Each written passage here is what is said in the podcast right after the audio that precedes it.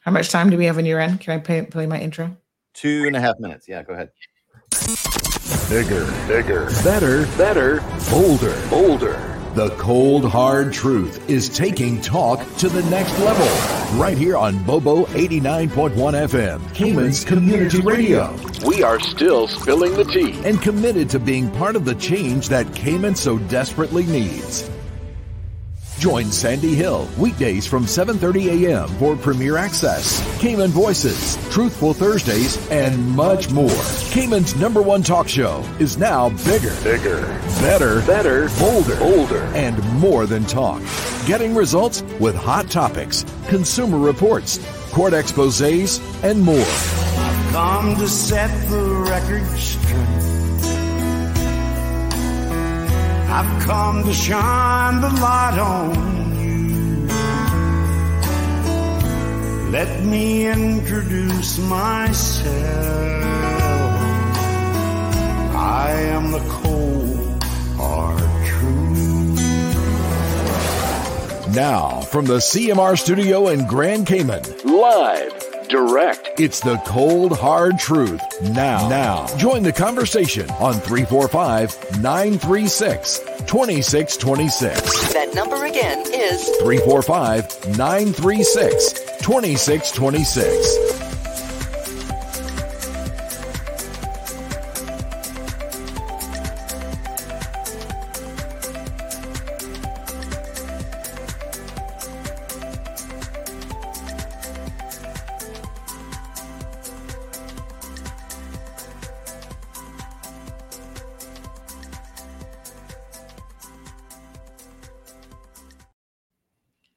Good morning. Good morning, beautiful people. Good morning. Good morning. Good morning. Tuesday. Yeah. How about we do some uh, headlines on the air?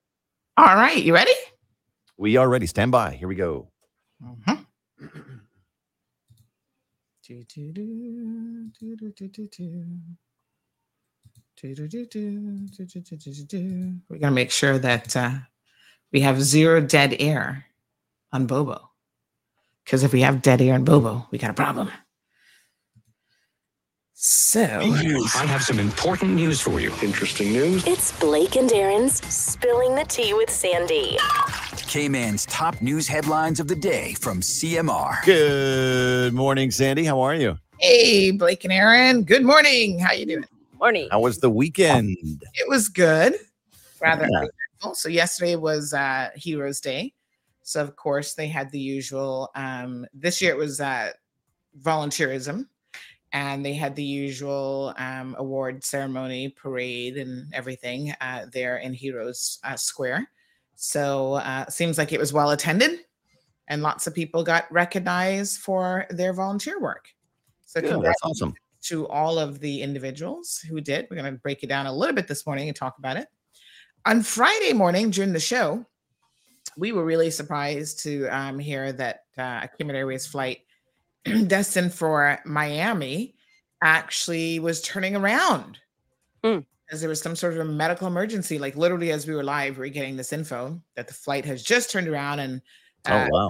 woman who was a passenger who was allegedly having a seizure and Cayman Airways later confirmed that about 20 minutes into the flight there was indeed a medical emergency and um, they had to return back to Grand Cayman and an ambulance actually showed up to assist the passenger uh, off of the flight so Wow. that that person's okay the Mhm. flight started again a little bit later at about 9 13 a.m Wow. Wow. Well, good on the uh, Cayman Airways crew. Yeah.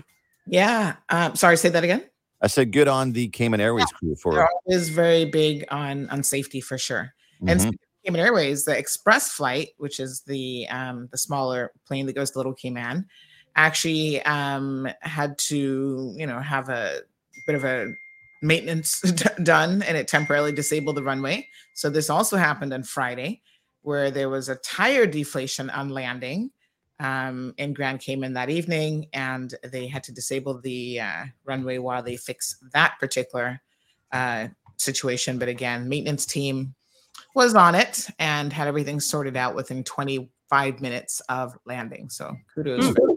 Wow. Yeah. They're busy, got a lot of jobs to do, or nothing at all, maybe. Always with always that something plane, happening. Yeah. Yeah. So customs officer has been um, jailed for nine months in a ganja smuggling case. So her name is Edry Fisher. She's a former customs and border control officer. She pleaded guilty to conspiring to import more than six pounds of ganja uh, into the Cayman Islands back in 2018. And she was sentenced to nine months in prison on last week, Wednesday. Wow. So yeah, apparently she was caught on her fifth mission and she was arrested in 2018 along with several others. However, she was not charged until 2021 and she was finally charged at one count of conspiracy to import a control drug into the Cayman Islands. So she'll spend a little bit of a vacation there in jail. Um, she was Mhm. initially sentenced to 18 months. However, the sentence was reduced due to mitigating circumstances, including the fact that she's the primary caregiver of two young children. Really sad. But Justice Carter said that she abused her position of trust and power as a customs officer, and um, that she also played a leading role in smuggling the ganja through the airport. Wow. Sad situation. That's like Mhm. some locked up abroad stuff right there. But Yeah, really yeah, abroad. really, really, Yeah, truly. yeah.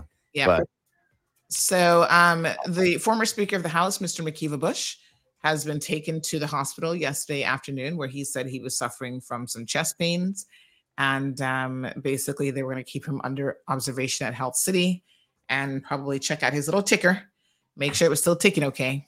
We've not really heard any updates yet. Um, I mean, he seems to be okay, and um, you know, nothing serious, too serious as of this time. But we'll continue to keep an eye on that situation and update if there are any, you know, further developments. all right. Well, we hope he gets better. Yes.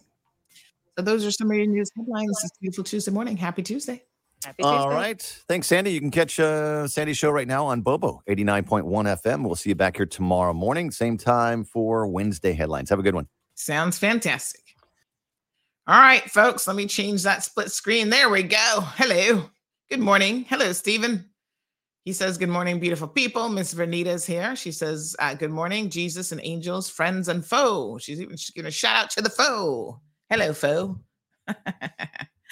um, we've got, uh, oh, she says, Let God arise and let his enemies scatter. What a hot mess. Yes, sir. Lots of scattering going on. Um, good morning to Miss Iva. She says, Blessed good morning, Miss Sandra. Thank you. Diamond Princess is also here. Miss Bonnie joining us from the beautiful district of East End. Alejandro, good morning. Miss Morna is here. Wee Wee's in the house. Toby, hey, Toby, says, Good morning, Sandy. How are you guys doing? Happy Tuesday. Man, there's so much going on in the news. I've been trying to keep up. Uh, lots of stuff.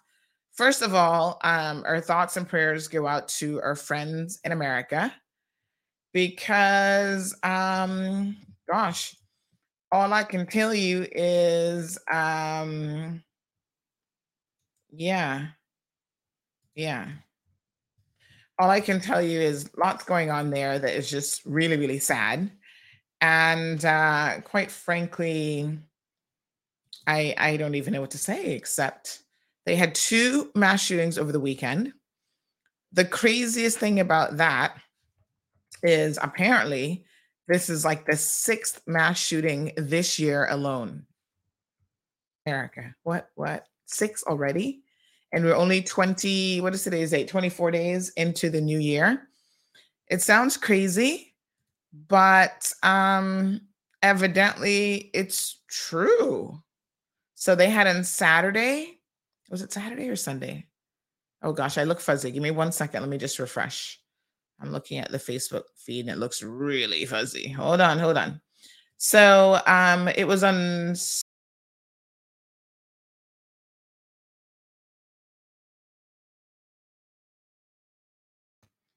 then yesterday there was another mass shooting where I think seven people were killed.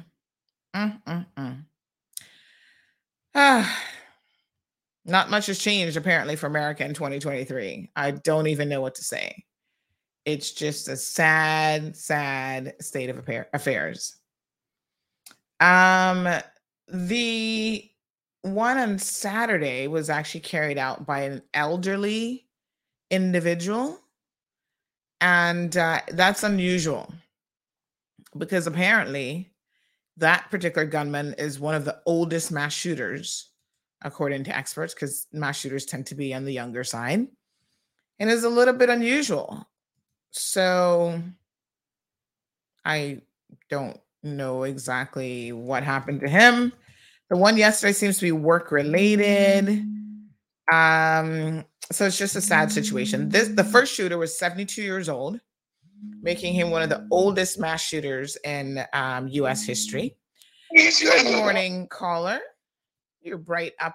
You're up bright and early this morning. Yeah, because your math is, isn't right. My math is Um. Um, I heard that um, the, the te- ten people became eleven. One died in the Oh, hospital. yes, that's right. And that you're absolutely correct. Because one other person passed away after. Yes. But Mhm. it's not going to end in America like you say. You can't understand. It's not going to end in America like that. Mm. All America has to go begin to go that way in their head, and even then, it's not going to end just like that because you live in America half your life at least, and you know those people believe in their guns. Um, they just believe in their guns because they're afraid of the government. They say so. It's not going to happen overnight.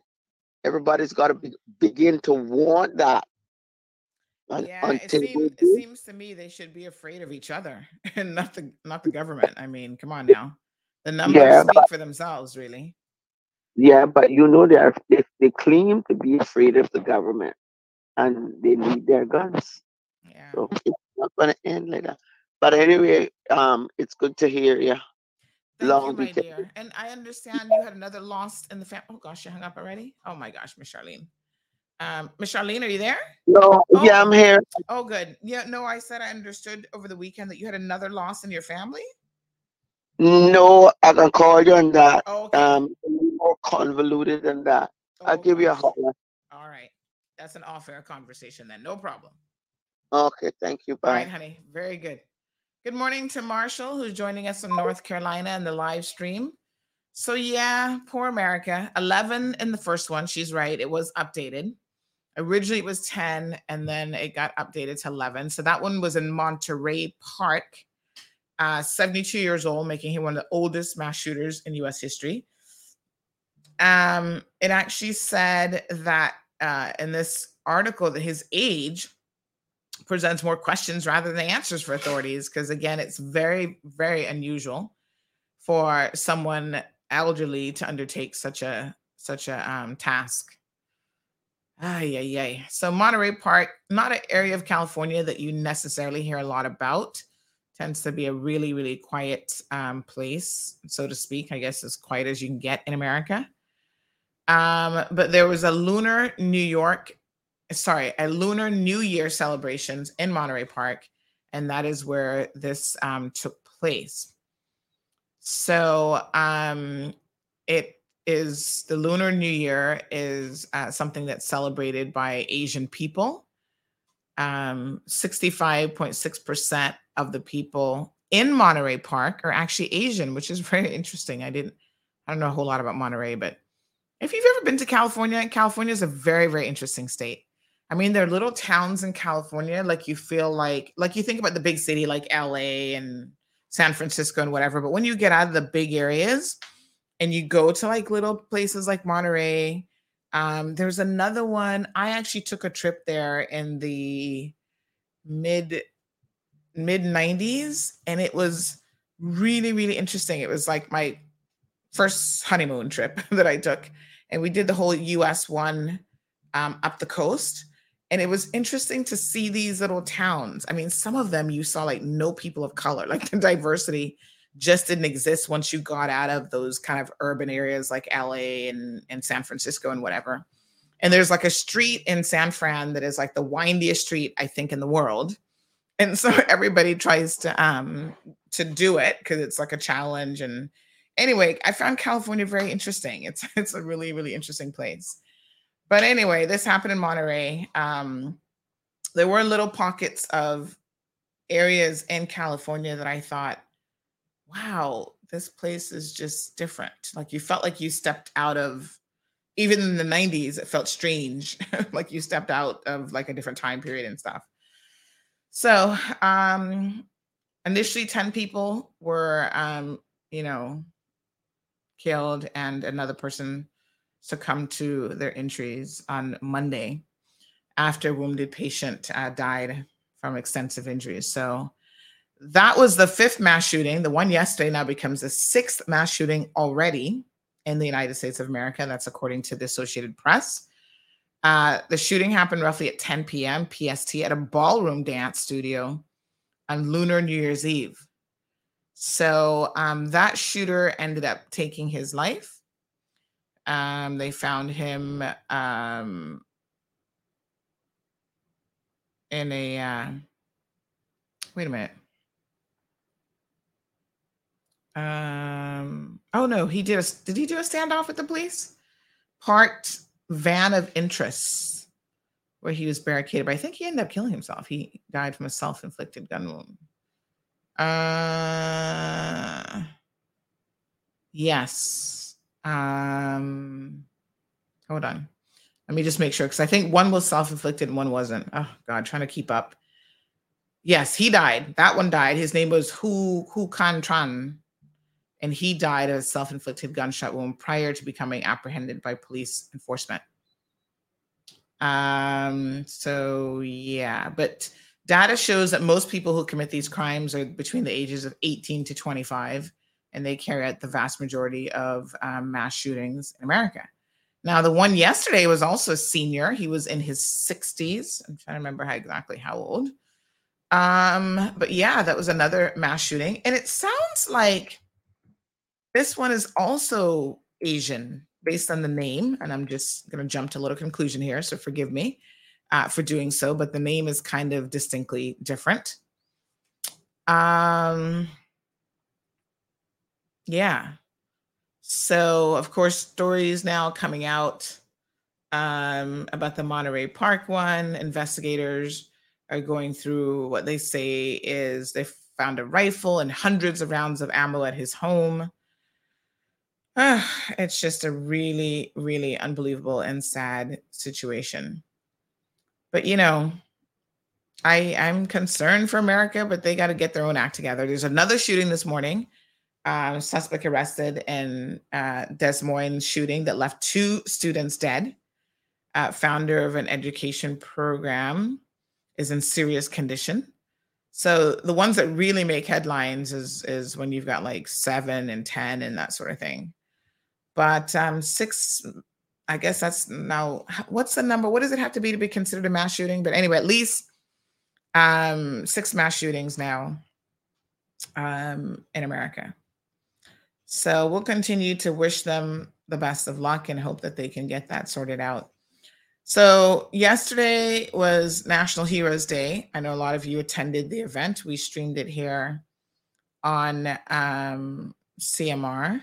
By the way, the one yesterday, he was 67. They think this is a disgruntled workplace situation. He actually committed the act at two separate locations, and his name is Chun Li Zhao or something close to that.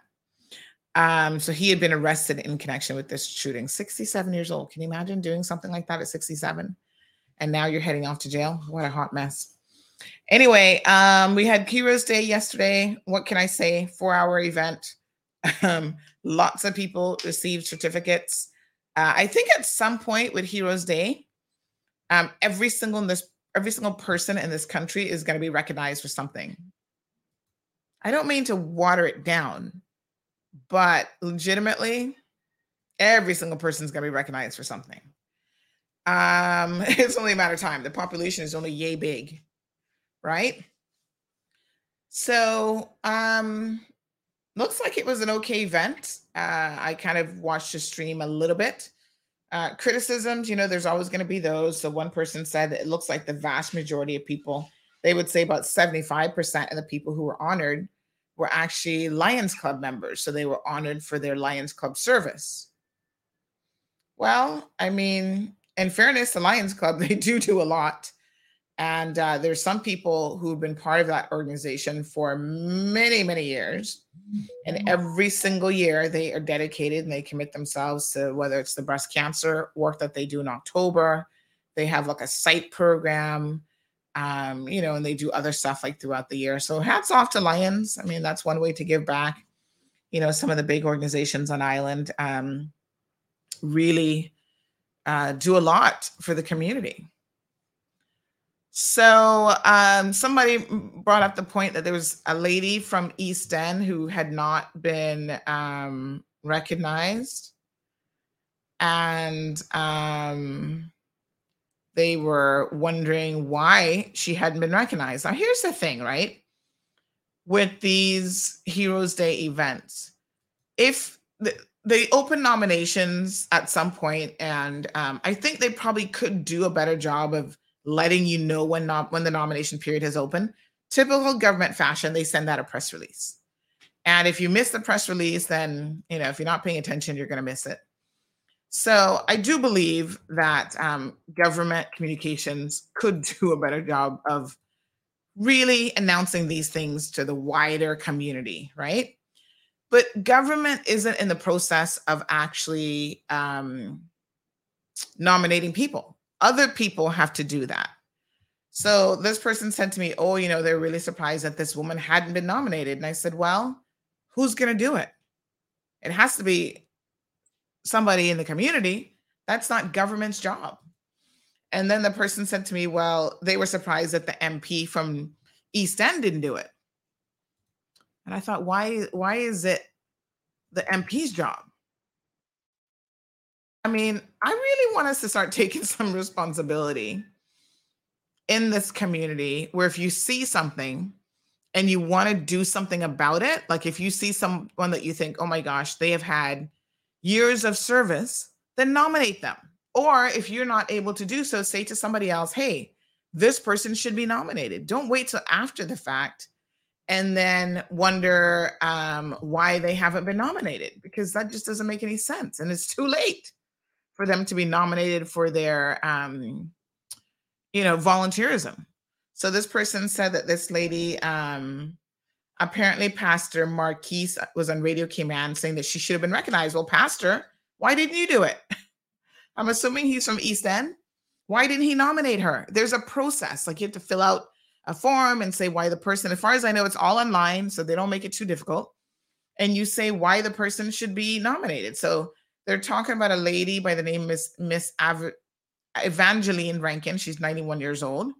And they said that she'd not been recognized for her long years of service as a teacher, girl brigade leader, helping the poor in the East End district, helping children to become decent citizens of the district. And they said, oh, this is so, using the F word, sad. I'm like, yeah, it's sad. It's sad that people in her own community, East End has how many people? Uh, none of, uh, not all of you are incapable. You know what I'm saying? Somebody should have thought of Miss Evangeline Rankin, age 91. I don't know who she is, but why didn't anybody think of her? And why didn't anybody nominate her? And so the person says, Well, I was wondering why Isaac didn't do so.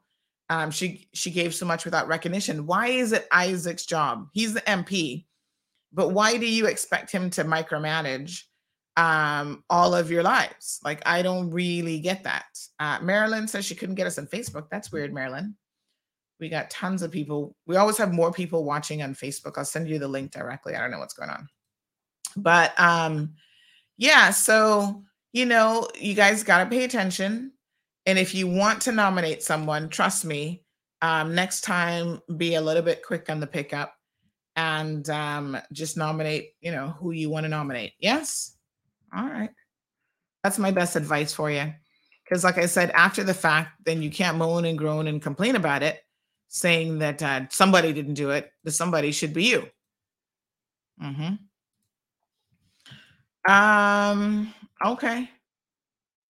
So KK says, where you get your blouses from? I want to do another online order. I don't tend to order online. This one I've had for a really long time. I don't even know where I got this one from. This one has like one of these little faux tie things in it. But I don't know where I got this one from, to be honest.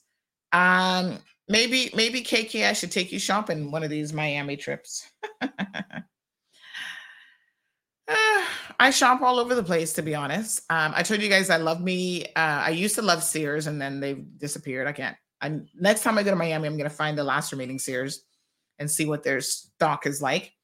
But yeah, I like Penney's. I like. Uh, listen, I do really well at the um, discount stores, TJ Maxx, Marshalls, whatever, Ross. Some people go there and they're like, I can't find anything. I walk out with like 20 pairs of shoes. I'm like, y'all can't find anything. Are you sure? Listen, location matters. So some stores are definitely better than others. You got to go to nice neighborhoods, y'all. Don't be going to like Hialeah, wherever y'all been going. I don't know, but I'm just saying, pick your neighborhoods carefully. And uh, you also have to have a keen eye because I've gone into stores with people. I remember this young lady years ago. This is when I was doing the PPC at the law school. We had a debate uh, clinic and we had to go to Tampa. Now, you know, Tampa's, we were actually in St. Pete, I think, but Tampa's right next door. And that's my old stomping ground where I grew up. So, of course, it was Caribbean people at, at Stetson University. And I was the only one of the group who drove in the US. So they were all trying to hang with me for the free ride. right. And uh, I remember this girl, a bit bougie from Jamaica, and, um, you know, live up in the hills and whatever.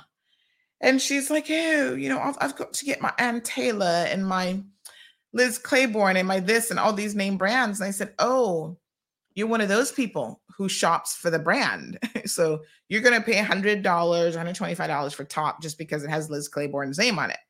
I got you, honey chill, but that's not really my style. I don't mind Liz Claiborne, but I also don't mind some Chinese brand that you've probably never heard of because guess what? They're all sitting in the same factory together, sewing pieces right next to each other. You're going to pay $125, $150 for that top over there because it has her name on it, it has a particular brand on it, you know, um, Louis and whatever. And I'm over here with my no name brand. I mean, I do have a lot of Liz tops because Penney sells a lot of Liz Claiborne stuff, but whatever. Um, you know, and I'm going to pay, I'm looking for it to be on sale, you know.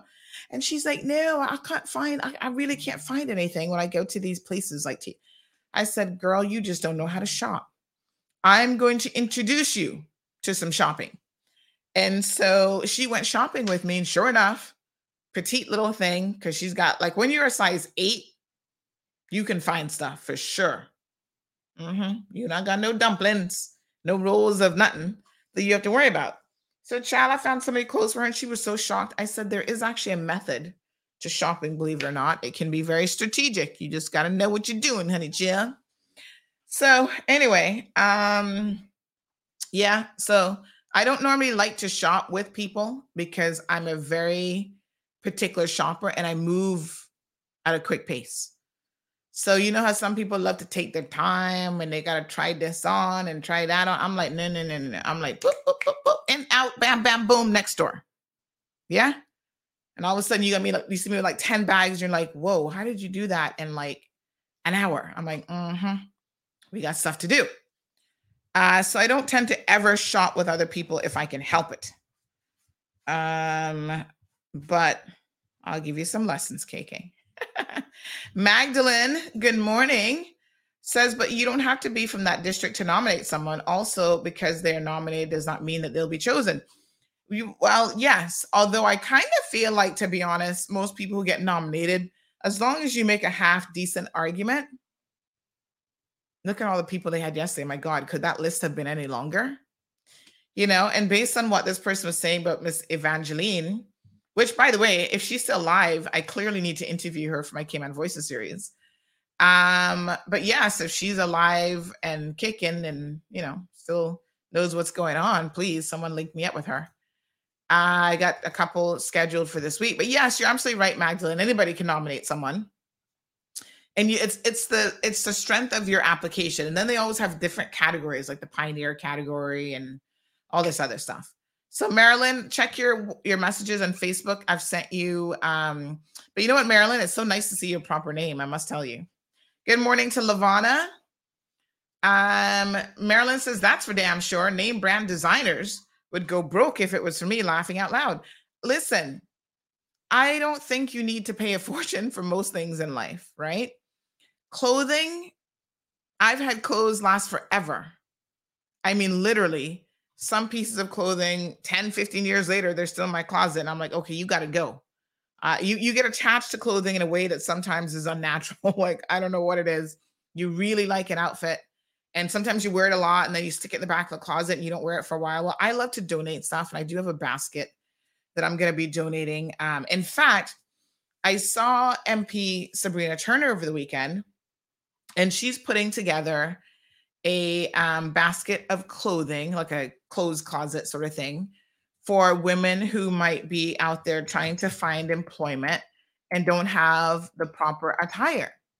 So I told her that I have a basket of stuff that I have to go through. Some of the items in that basket I know I haven't worn and I'm probably not going to wear. And I just am like, let me part ways with this outfit. And so I'm going to donate it to her basket this time. I, I donate clothes to people all the time. Sometimes I'll pack up three, four bags of stuff. Right now, I've got shoes in a bag that I'm going to be donating because I, I acquired some new shoes. And what I try to do is when I get new stuff. I don't keep stuffing it in the closet, although the closet is kind of full. I've actually taken over a second closet in another room. Marlon's like, What's going on here? Why are you moving into another room? I'm like, Just the closet.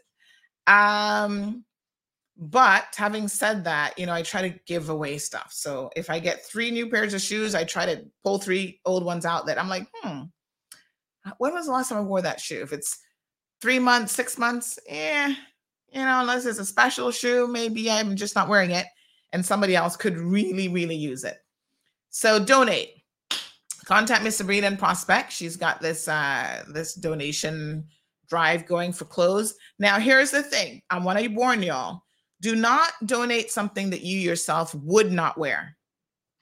Not that you're not going to wear it, right? So maybe it's a little bit tight and whatever, but don't be donating stuff with holes in it and all kind of stuff make sure your, your clothes are of good quality. And one thing I know how to do is take care of clothes, honey chill. The first thing you don't do is do not iron your clothes, not with a t- traditional iron. Iron. Steam your clothes. I've been steaming clothes for years. And because you're not putting direct heat on the clothes, the fiber, like if you looked at, you know, the fiber in my clothes, honey child, probably even under microscope, a lot of it always looks new, but like I said, this top is like super old. I think I've had this like for years. Um, the quality is much better when you just use steam to take out the wrinkles. And most of this material is like a polyester material or whatever. Uh, this person says they now buy clothes with holes in it. I know. Uh, not me. I'm not trying to make that kind of fashion statement. But um, yeah, you take care of your stuff and you can oftentimes you know, pass it along to somebody else. Uh, there are people in need in the community who would be glad to have um, some of your clothes. So, you know, I've got uniform tops for years. I only used to wear my Roque tops. So there was a lot of stuff in the closet that never got worn. You gain five pounds or more. You know, the bonk, you're not gonna fit in them pair of jeans no more. Give up the ghost, honey child. And you know, you, you know how you always have, tell me if you guys agree. You always have, once you put on weight, you always have that one outfit. There, you're like, no, no, no, no, no. I have to keep this one pair of pants, my favorite jeans, my favorite shorts, whatever, because that is my. If I can get back into that outfit, I know I've arrived back where I was. How many of you have done that?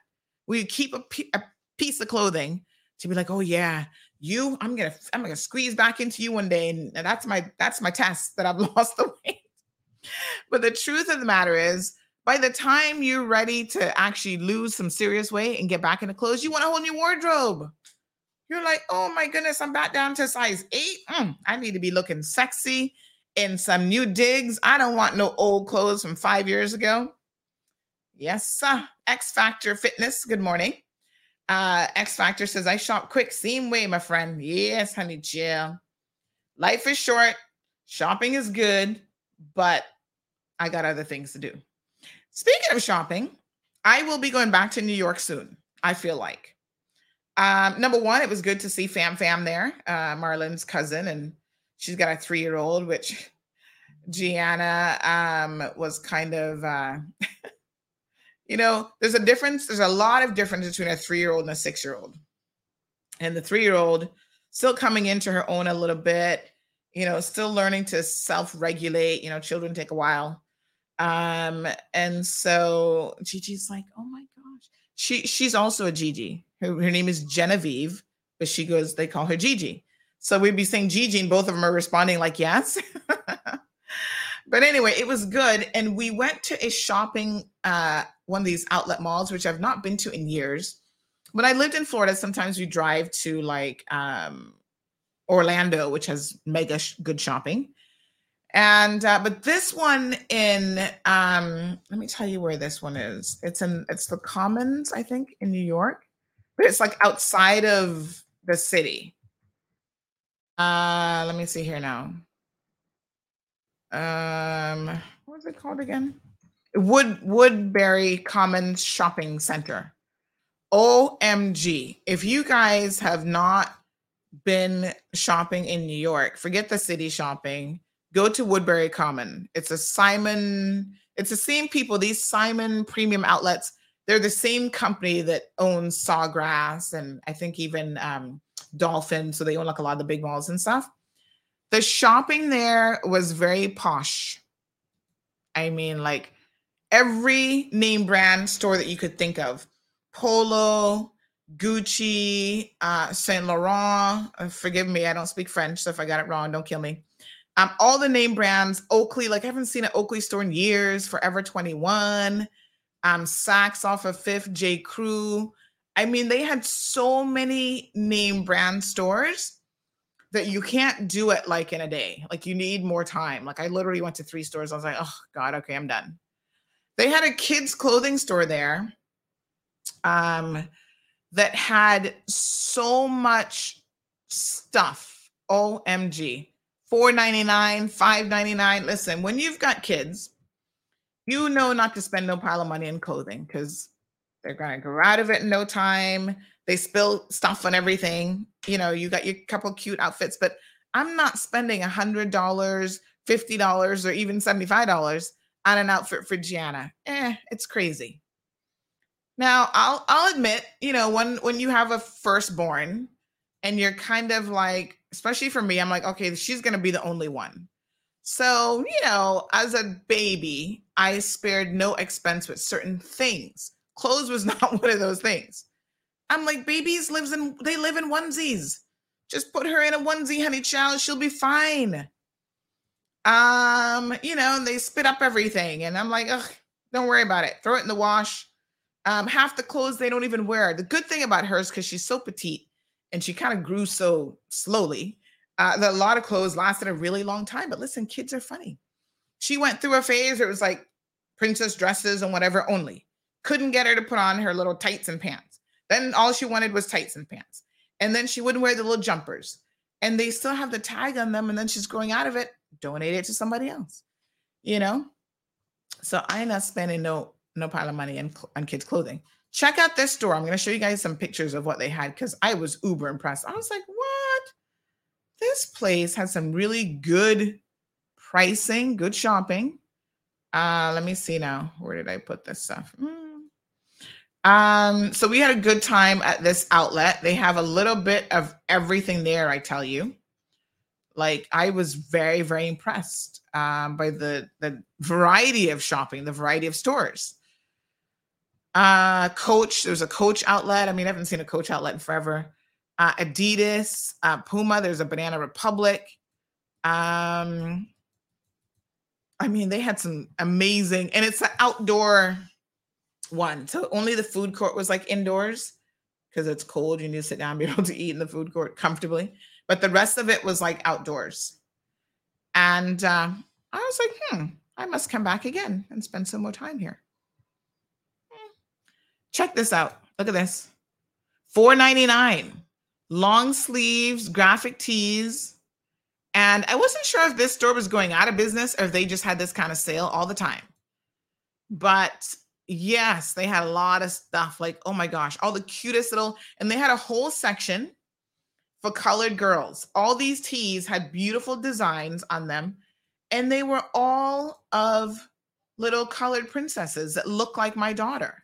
You know, I encourage people to um, look for clothing and just things in general that your children can relate to sometimes she says she'll say stuff like Oh, you know, Auntie got me dolls that look just like me. I said, look at that. Mm-hmm. Yep. So they had a whole bunch of stuff. Let me let me show y'all one of the videos. I actually took a video. Um, I was sending my girlfriend. I was like, "Girl, you are missing this sale. This is like when, like I said, when you're a mother, you you look forward to these types of um, sales. Five ninety nine, perfect price. And they had so many different colors. Look at this. I was sending my girlfriend this. I was like, look at the stuff. OMG, all great pricing. This one was called something. I'm trying to look at the tag, something place, children's place or something. But look at all the cutesy stuff for like little girls. Then they had the boys section. Well, you know, I wasn't over in the boys section, but they do have a boys section over there. Um, yeah, there's the boys section, jeans and everything. Everything was on sale. The cutest little stuff. Uh, look at these little dresses. These are perfect for little Easter wear. Um, little shoes and all sorts of stuff. Now, one thing that I do not go cheap on is shoes. Mm-hmm.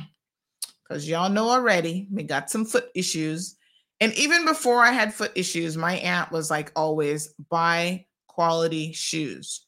You only have one pair of feet, and your feet will thank you. Because, you know, cheap shoes um, can really do havoc on your foot. I don't like sweaty shoes and all that kind of cheapness. Like, I'm not into that. I've never been a Payless person. Y'all wouldn't catch me dead in a Payless. I'm sorry for those of you who love Payless. Um, but yes, I believe in quality shoes. But even quality shoes, you can find. You gotta just know how to shop for them. You can find them at a good price. All right. Good morning to Hill Construction. How are you? Um, Hill says, uh, "Good morning, Sandra. No surprise here. Caymanians want to sit back and let others speak for them. You know, um, I I feel like that is a thing. like as Caymanians, we need to, I don't know, like I don't feel like we're as self-reliant as we should be. And unfortunately, I see it all the time. I hear it all the time. Even last week, remember when we were talking about the Uber taxi situation and trying to set the record straight as it relates to that? Some of you in the comment section were like, oh, well, I need government um to, you know, help me out and did it. I'm like, listen to me, honey child. Let me tell you my view on, on running a business. What I need government to do is not interfere. Stay out of my way. Don't, once the playing field is even, right? Don't make the playing field uneven where some people are getting preferential treatment, all kinds of stuff. But other than that, I don't believe in government interference that much in my life. I would rather not have it than have it, right? So, yes, we need laws and regulations and we need government to do certain things. But there's a lot of things I don't need government for. If I jump up tomorrow and decide that I'm going to open a business, I'm going to become a taxi driver. Okay. And I get started. Why is it government's job to make sure that I'm successful? And I want to put some of y'all to task because when you decided to get into these businesses and industries, what did you do? Right? To make sure that it was going to be a viable business. Some y'all did nothing. And in fact, some of you didn't even take good advice from people who said, eh, that business is not going to be successful. No, no, no. I got ideas. I want to do it. I can give you so many examples. I'm going to give you two right now. This loan to payday business. Oh, Lord have mercy, y'all. Mm. Everybody wants to get into that now. Oh, I want to be a mini bank without all the regulations. Loaning people money is easy. It sure is. It's easy because anybody will take your money because pretty much you're trying to give money away for free. And Lord knows they're going to take it. Yes. However, collecting your money back is a whole other situation. And I've known of multiple people, not just one business, multiple people have gotten into this. Some are solo operations and some, you know. And honey child, let me tell you something. When it comes to collecting, they're like, oh, they're loaning out all this money. They don't have a plan for how to collect the money. So now they're coming to CMR talking about, oh, you and your debt collection success. Can you help me? I'm like, was that part of your business plan? Was CMR included in your business deployment plan on how you want to collect your money? Because I doubt that was the case. You just thought, oh, it's going to be easy. I've got a job letter. Listen, you are scraping people up off the bottom of the barrel who have no other options on how to borrow money. They are the highest risk individuals in the world to borrow money from, and that's why you're charging them a premium interest. In some countries, the interest rate would be considered exorbitant. You wouldn't be allowed to do it. But again, I'm not saying that government should regulate this industry yet. Let y'all continue and we're going to see how it goes. Right? So you're not a bank. You fall into this narrow loan to payday. You can just get a regular business license, charging people exorbitant fees like the pawn shop, and you're not regulated. So, am I supposed to feel sorry for you when people are not paying their money back? Well, listen, it's a contractual obligation. So, you have options to take the person to court. But you need to understand your clientele and the business that you've gotten into. It's very, very high risk. And I've had people say to me, Well, I told him not to get into that business, you know. And some of you go out there and you try to get investors, other people to float the money that then you're loaning out. And when those other people can't get their money back, then they get pissed off. And listen, it's a situation. I've heard of all sorts of stuff. And y'all be trying to use CMR's name, and I would discourage you from doing so because we're not into that mix-up situation. Um, there was another business that I was thinking of recently as well, restaurants and stuff. A young person, oh, I'm going to open up, I'm going to take over a bar. Okay. Restaurants and bars are traditionally very, very difficult, but you, all right, you, you got your business plan. Oh, yeah, I can do it because look at how expensive liquor is. Liquor is expensive for you to buy, also to put in your bar. And then you're you're such a poor business person because not everybody's cut out to be in the world of business you tell people to come and you giving them free shots and giving the liquor away and you believe you're going to be profitable how? Uh-huh. And then the location you pick is less than desirable because it only attracts a certain type of clientele. You know i'm not a bar person but even if i were a bar person there's certain bars you'd never catch me dead in okay?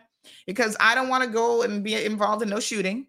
So I'm not. Uh, y'all know what I'm talking about. The dump bar kind of scene, the Everglows. That that that that, that wouldn't be my style. Okay, beating people up at Cotton Club. I've been inside Cotton Club twice, I think. You know, walking through, saying hi to the GJ. He gives me a little shout out. I stay all of five minutes. You know, but if you decide to take over a bar and you think you're going to take a bar that has had a reputation for like, eh, it's okay, but you know what I'm saying? You're not attracting any high end clientele. And then all of a sudden you're trying to tell your high end friends, oh, come to my bar because it's me. I've I've fixed it up. It looks posh. It looks that. No, no, no, TD. That's not gonna work. So you have to know what you're getting into. How many of you that are in business have ever sat down and put together a business plan? Everybody want to jump out. Oh, I'm going to start a business. Where's your business plan? which includes your SWOT analysis, your finances, your this, your that. Yeah. Show me, show me the, the situation on paper. I want to see that you have actually thought this through. Now I know y'all sitting here going, oh well, Sandy, you expecting too much now, you know. Well, I, I really am not expecting any differently, anything different from you that I haven't done myself. I'm gonna show y'all something. Okay. I'm not gonna I'm not gonna get into all the details of this, but um there's a couple businesses that um I have uh had the pleasure of opening in my lifetime. You know, I got a little knack for things. And the only exception, and this is this is weird, and I'm to tell you why this is a bit weird in a second here. But the only exception for a business that I didn't actually have a proper business plan for was CMR. Go figure. But I'm going to tell you why, despite that, I had a business plan in my head, but I didn't really put pen to paper. But I'm going to explain that one because that one's a bit of an anomaly. And I don't recommend you do it. But look, yeah, um, I can't really show you all my cover thing because I don't. This business is now this business is is on the back burner. I'm not going to do it, and there's a specific reason why. But this is a 58 page document that I put together. First of all, the um, overseas company that we were partnering with required a business case submission. Yes. So this is me, company information. They need information, me, background, corporate entity, facilities and equipment, products and services, management of the organization, review of operating environment, market analysis, customer analysis, customer retention, a whole SWOT analysis, weaknesses. You know what SWOT SWOT stands for, right? Strengths, weaknesses, opportunities, and threats. And honey child, when you have to sit down and think about, okay, because everybody only thinks about the strength of a business. What are your weaknesses? What are your opportunities? Right? What are the threats in the marketplace? So some of you are reliant on a particular type of client. And that client can disappear overnight if a catastrophic catastrophic event happens. Now, the chances of catastrophic events happening are pretty slim, but in your SWOT analysis, you should at the very minimum think about it. COVID was pretty slim too, but guess what? We were shut down for years. Yeah. Nobody saw COVID coming, but it came. And it changed our lives. Center resources. How are you going to staff the place? Operations manager responsibilities, office manager, facilities management. There's a whole section under that. Security.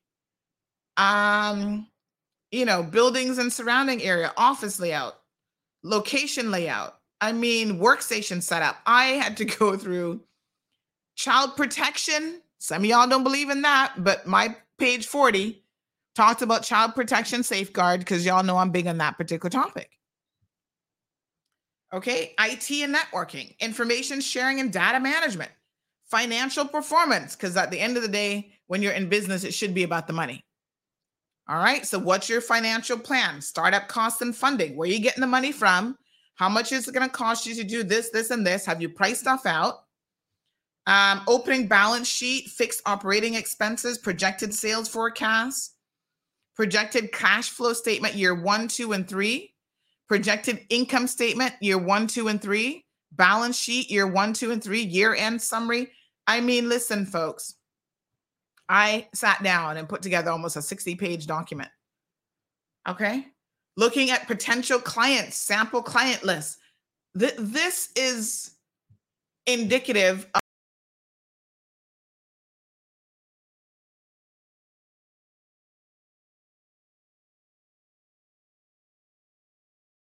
of thing that you have got to be willing to do. I'm going to show y'all one more because remember I told you I had my little business idea that the CIMA, the Monetary Authority, managed to frustrate the hell out of me, um, where I just literally walked away from the business. They were making it so difficult that I was like, mm, I can see um, what my life was going to be like having to deal with CIMA Honey Chow. Um, hold on one second. It was called um oh, what the heck was the, um hold on. And I still got my folder stuff with it. It was so yeah, I mean I save all these things, you know, I've got my little folders here and um, uh, huh. Um, hold on.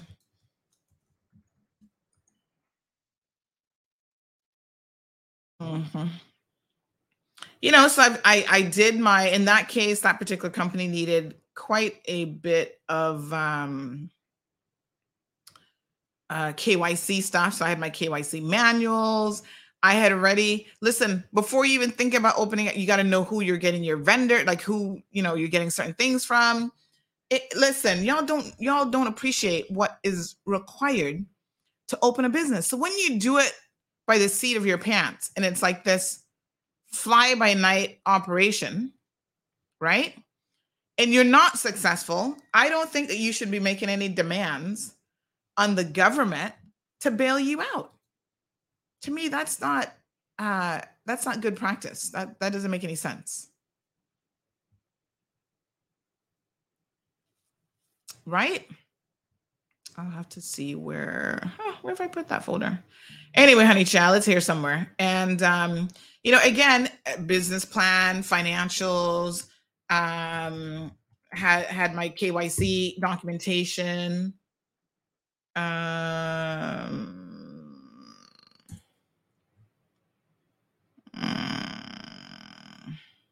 I can't find that one right now. Anyway, it's here. Believe me, you, it's here somewhere. All of my vendor agreements, um, you know, where w- ev- every single possibility for the business, right? Um, you know, listen, you might not have every skill set in the world, and this is what ends up happening.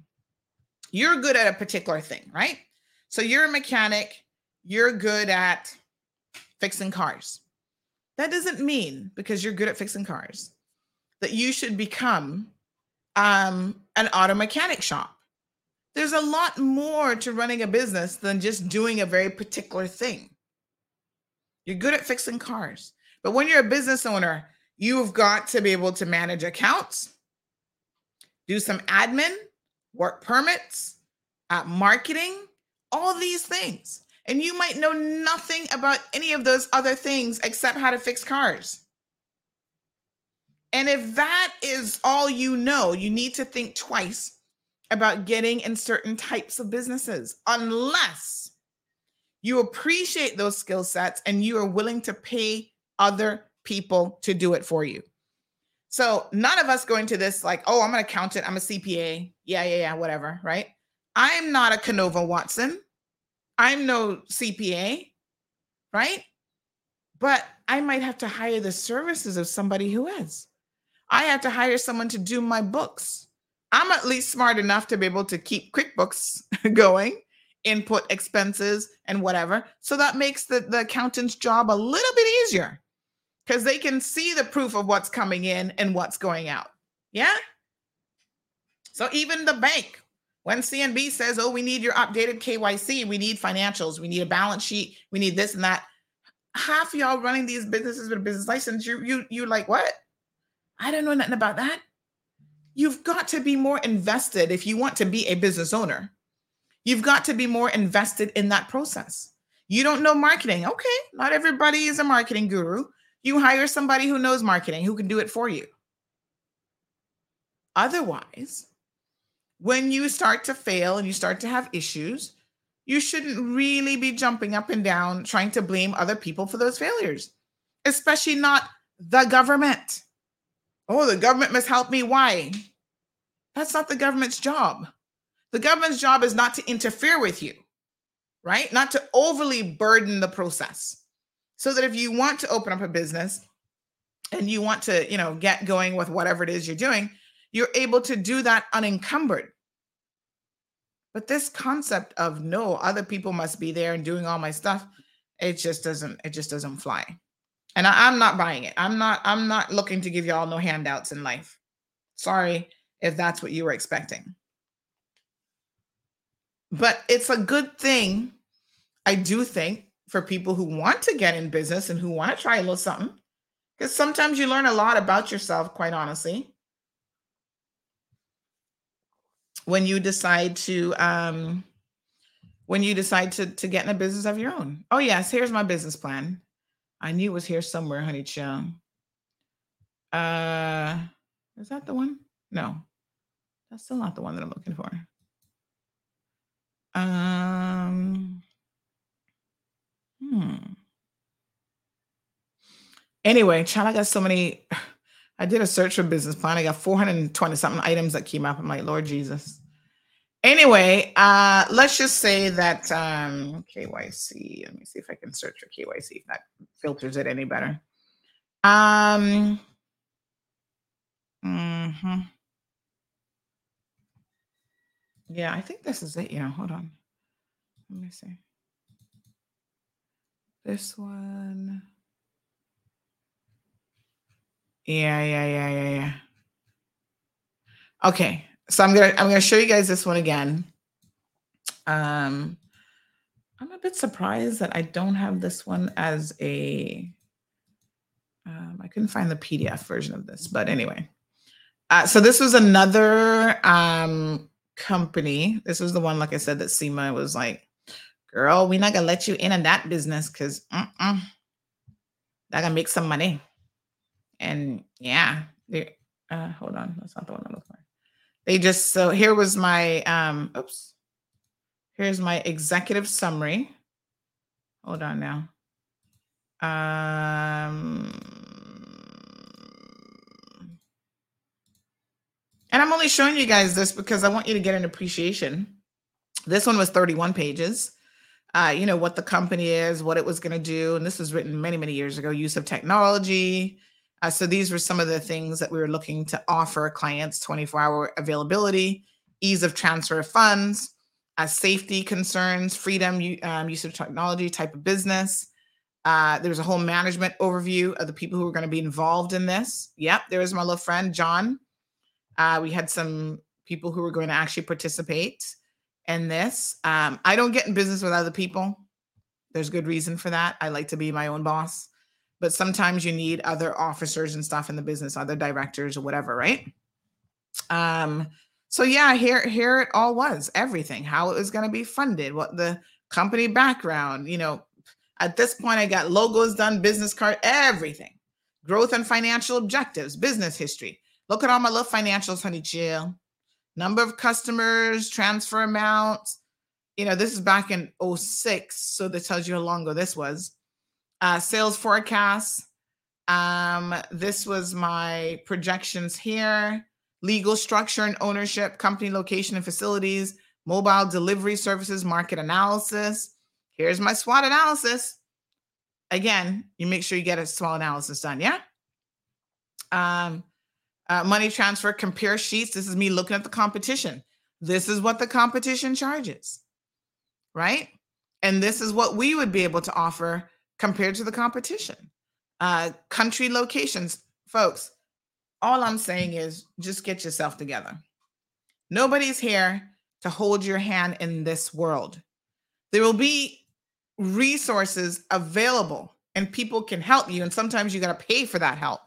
Because as I say, in the world of business, it takes money to make money. Now, here's the funny thing about CMR I never did a proper business plan for CMR beforehand. And part of the reason why, because I never actually intended CMR to become a business, which is when you talk to me ordinarily, you think that that would be really, really weird. But I was driven by emotion when I started this platform. That's why I always used to say, and I still say it this is a passion, not a paycheck. That sounds very, very weird. Yeah. But I never intended to make money off of CMR ever. And then when I started spending more and more money, it's like, uh, yeah, gotta be self sufficient here. So you guys know the story about how CMR got started. I was freelancing for Loop Cayman, and that was being managed by somebody out of Jamaica. They didn't have a clue about Cayman. That's why they came to me and said, "Oh, you know, we hear you're in the community. Blah blah blah. Will you help us?" And I said, "Okay." Every time I send them jokers a um, story, it's like, "Oh no, that's too controversial." I remember one time the CEO of Digicel basically got fired. They took him out. And I was in Miami and I got the news because y'all know the phone be pinging, pinging, pinging, pinging. And I got the news and I uh, contacted the country manager, Danica, and I said, Hey, Digicel just got rid of their CEO. And she's like, Really? Now, Loop is owned by Digicel. So follow follow the chain now. And uh, she was like, Really? She didn't know anything about that. Oh, she's got to contact the lawyers in the company and corporate and this and that. They wouldn't touch the story because Loop is owned by Digicel. I said, hold on a second now. You're either independent media, you're running a newspaper here, or you're not. You can't just put up stories that are fun to read and non controversial. At some point, a story is going to ruffle feathers. Oh no, Sandy, we can't touch that one. I said, Lord have mercy. Uh, uh, uh. So you guys only want to do um the the pretty stories. Like what? I'm like, no, that can't work. Anyway, I kept hitting up against this roadblock. And one day I remember saying to her, She said, I sent something across. She like, oh no, that's too controversial. And I said, what the hell am I doing here? Why am I wasting my time with you people? And I literally said, okay, Danica, I'm done. This was how the conversation went. I said, I'm done. I'm going to just start my own news platform. She's like, oh, okay. I don't think she believed me. She was like, okay, whatever. But keep in mind that I was able to do that because number one, at that point, I had been my own business owner for no, many, many years. I also had the writing background in the sense that I've done freelance work for local publications. And I also, when I was in university, worked for the Compass as a writer. I used to have my entire prospectus um, book that I could open up and show you all of my articles and everything. Like back in the day, you actually put that together to show your work. I've interviewed people like world leaders from United Arab Emirates and you know guest speakers at the university and the university circuit and all kind of stuff. So that's how it began. And I thought, I'm just going to help my community provide news. You know, first story out the barn Bruce Blake gets arrested. Everybody's like, oh my God, clutch your pearls. What the heck? And so, but as I continued, and I'll never forget this, uh, Marlon has a cousin named Mark. He is a PhD, he's a pilot, served in the army, um, teaches people he, like an instructor as well on how to fly these jets and all kind of stuff. So he was saying to me one day, he's like, "Oh, you got this platform, Cayman Marl Road. Oh, that sounds interesting." And he said to me one day, "What? How are you going to monetize this?" And I'm like, "Why would I want to make money?" Listen to naive little me. I'm like, "Monetize? Why? Why do I have to monetize it?" And he's like, "Well, what's the end goal?" And hear me, this is my passion, not a paycheck. And he said, "Yeah." okay, are you spending money on this? And I said, yes. Servers, starting to hire staff, do all this stuff. So he's like, so you're going to be expending money on a business because that's not what this has become. And you're not going to have a focus of how to recoup money, how to not make that come out of your own your own personal account that you're using to pay bills. And I'm like, hmm thanks for giving me a bit of an eye opener here because now I can see, honey child, that uh, I need to get it together and I need to have a proper business plan. So I kind of did that one ass backwards, as Caymanians would say. All right, Sabrina is asking if steaming takes long. No, actually, steaming is a lot quicker than ironing. Once you get the hang of it, you can steam an outfit. Boom, boom, boom, you're done. Good morning, Miss Olive. Uh, Miss Soka says those YSL handbags are horrendous, ugliest design, and brown to boot. Yuck. I feel like as women, we all go through um, a particular phase where we like certain things, certain brands, or whatever. Soka says, I take my stuff to the Broward Outreach homeless shelter, and anything with holes or stains, I drop off in textile recycling bins so glad I don't have to drop them in the trash bin, which so many people sadly do. Miss Iva, um, I need to get in contact with her because I think I need to definitely interview her. Um, mm-hmm. Miss Morna says uh, six months fat, six months slim. so it's hard to give away.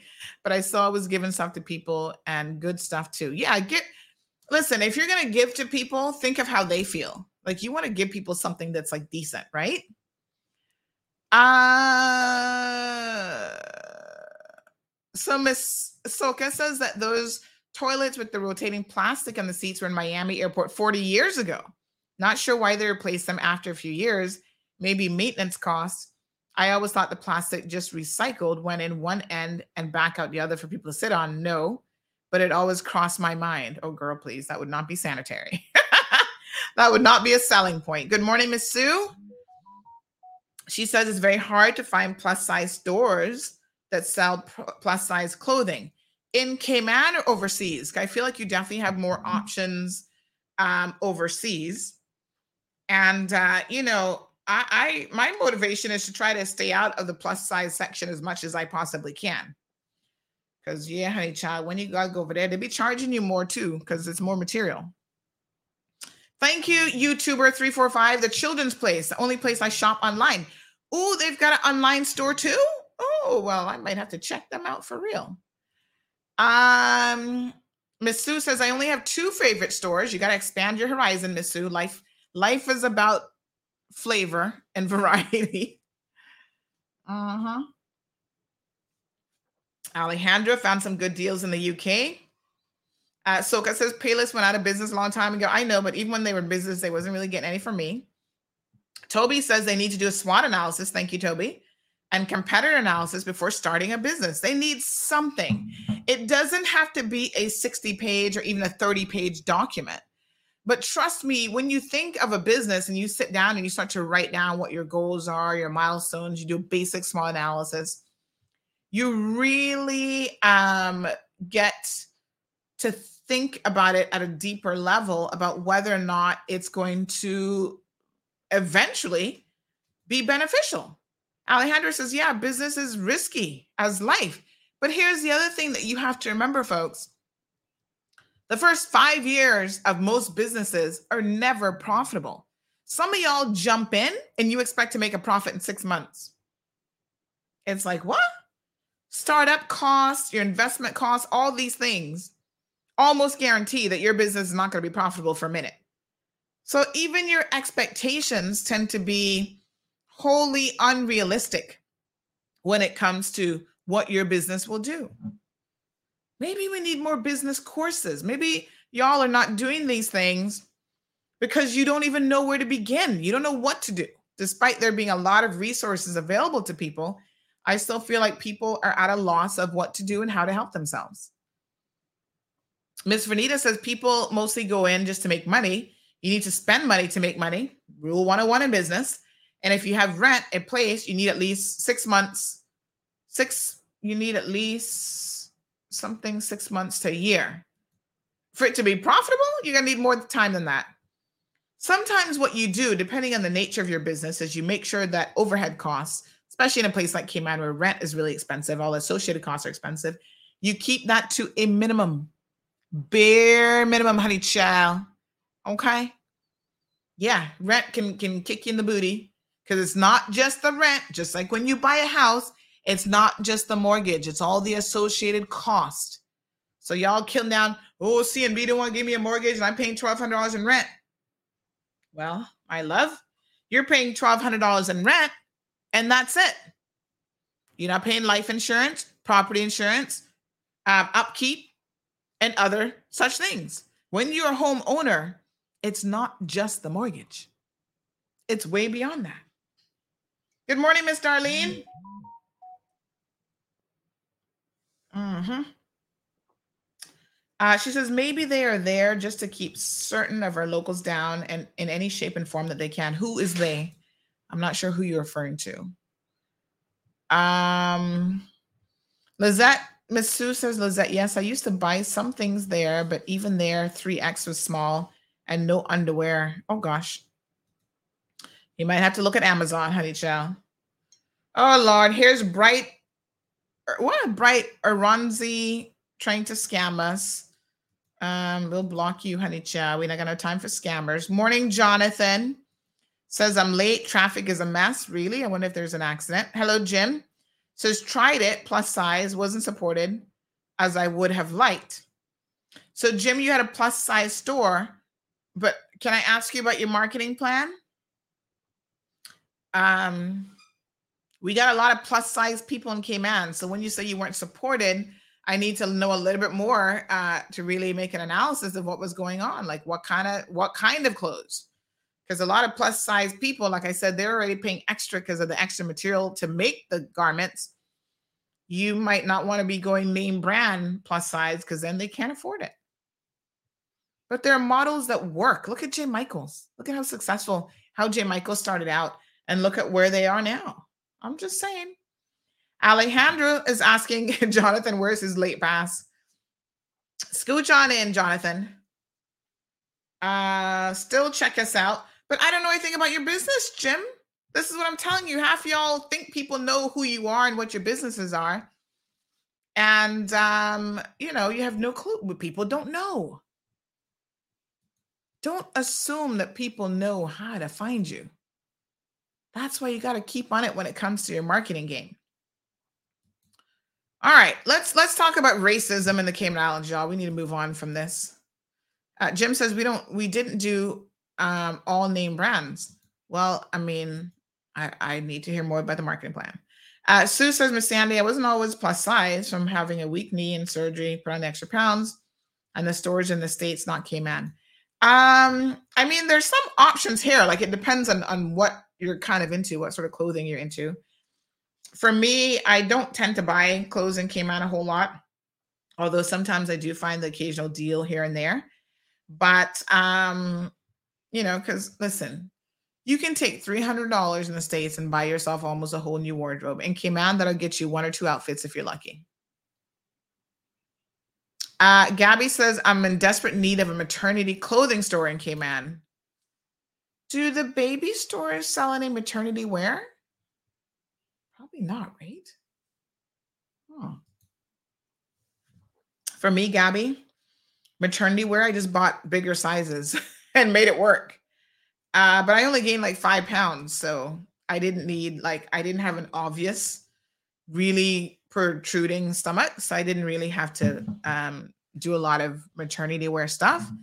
But sometimes you just got to buy couple sizes up, go in the plus size department.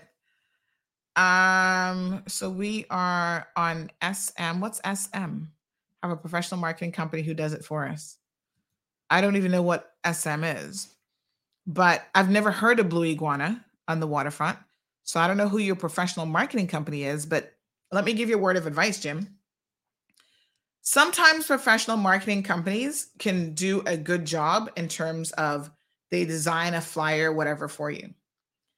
Getting your company name out there takes reach. And until you've built up your own platforms to a particular level, you may not have the reach. So, my next logical question would be where are they advertising your company to reach clients? Because your own Facebook and Instagram page might not be the ideal location.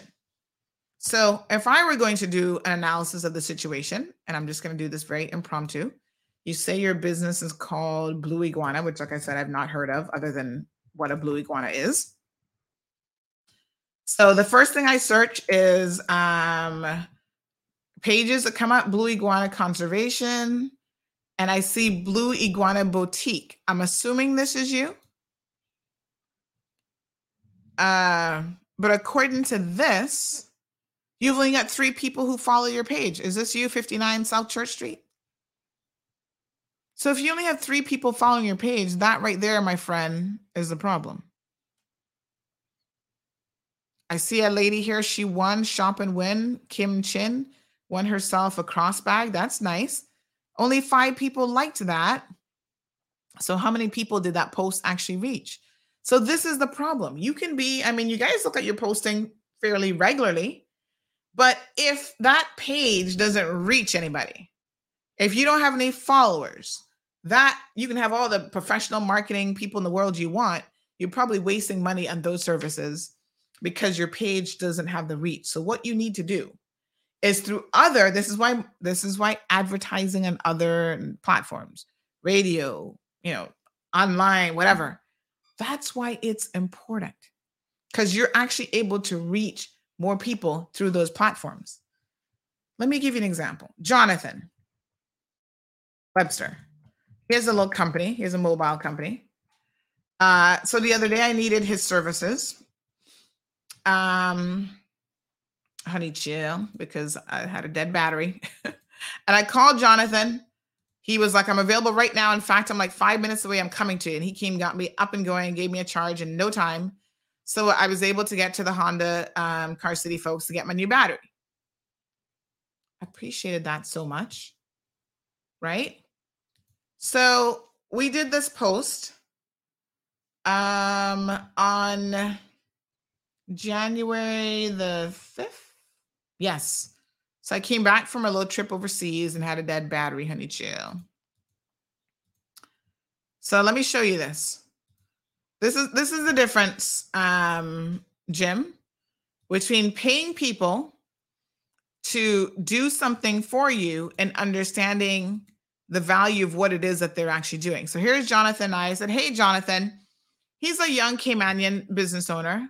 I love his hustle. I like to support uh, local business owners, especially young people. He really provided great service. Like I said, he was there in five minutes, got me all sorted out. And I said, Jonathan, I'm going to do a post. And uh, he's like, Oh, that's nice.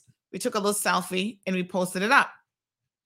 Now, this is where the value of um, you, you know, your marketing money, you might want to really evaluate or reevaluate how you're spending your money. Does it make fiscal sense for you to pay a professional marketing company? Only you can answer this because only you know what you're actually paying them. All right. So here's the thing I did this post. Little me and Jonathan Webster, yeah? It's just a testimonial. Now, it's the truth. I said, thanks to Jonathan from Auto Shield for the jumpstart. Called him for your mobile mechanic needs. A week of sitting here, and the six month old HRV was dead. And when I say dead, I could not even open the door locks. Like I was a bit surprised that the battery, six months old, was already gone. And someone said, Yeah, you should have kept your Mercedes. I put that little joke in there. 459 people liked and loved this post. The post actually reached 38,285 people. Y'all see that? Now, that's a significant reach here in the Cayman Islands because, you know, that's like half the population. Now, not all these people might even be in Cayman. But guess what? If Jonathan even got 10 new customers after reaching 38,285, that's growth. That's forward movement. Right? Over 2,876 people engaged with the post, which means that they reacted to it, they commented, they shared it, they clicked on it, they viewed it. So it's the engagement numbers that really matter. Yes, it matters how many people the post reach. That's fine. Over 38,000, that's great. But of the 38,000, 2,876 actually engage with the post. So this post engagement number here is what you care about. Right? That's what matters. Now, some posts by the nature of what they are just attract a lot of attention. Remember the young man last week? Um, what was his name again? Was it James? At, at uh at Kirk Market. Was that his? Yes, little James. Oh my gosh. James' posts went viral. And when I say viral, I do mean it went viral. So here's little James. We put little James up. Says Dear CMR, put up the, the the testimonial from the customer. This is just a copy and paste. I don't have the time. I don't read it word for word. I just copy and paste it. So even if it has a typo in it, I'm like, yeah, that's the person who sent it in. Don't y'all get your panties in a bunch. So here's little James.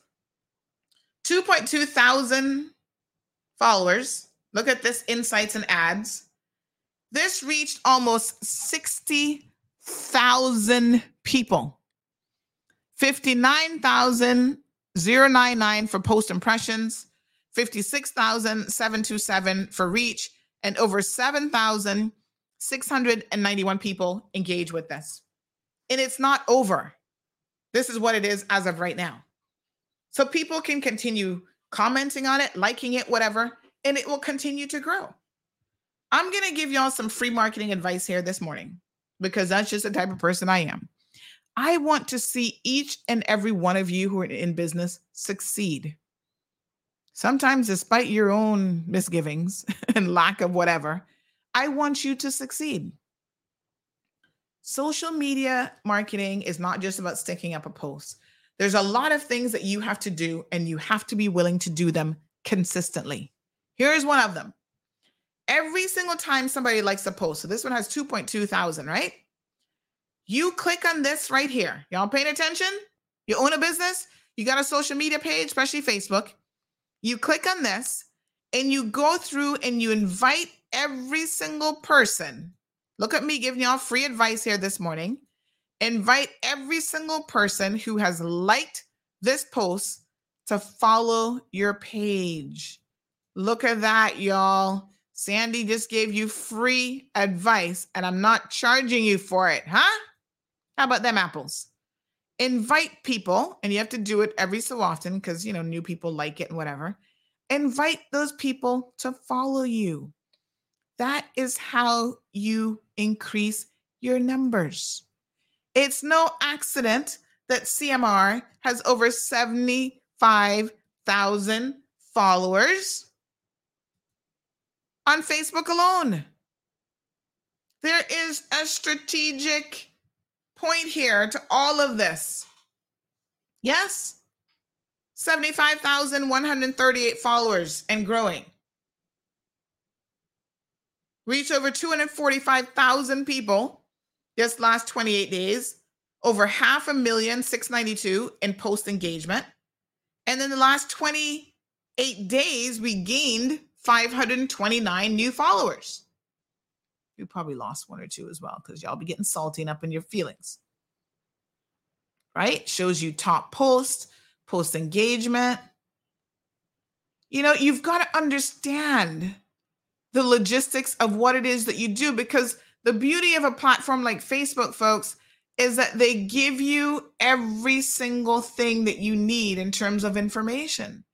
You just have to know where to find it and how to use it because sometimes it can be a little bit convoluting. Yeah. All right. None of that was on a discussion this morning, but anyway, giving y'all some free business advice. Racism in the Cayman Islands is alive and well. Did I need to tell you all that? Let's give a few examples from over the weekend. Oh, Lord have mercy. Couple posts that went up on uh, social that um really really concerning actually. So one was a lady who was renting a place who decided in her rental to exclude people from it. Now, let me try and find this post because a number of people sent it to me. And at first, I looked at it and I thought, oh my God, some people, you can't help them, you know, you really, really can't. Let me see if I can find it. So this was a rental um and you know at the end of the day you have a property technically you can choose to rent to whoever you want to but in most jurisdictions there are laws against blatant discrimination. Let me be very clear here. That doesn't stop discrimination but you can't say i don't want to rent to black people. I don't want to rent to asian people and all this kind of stuff. That just doesn't fly okay?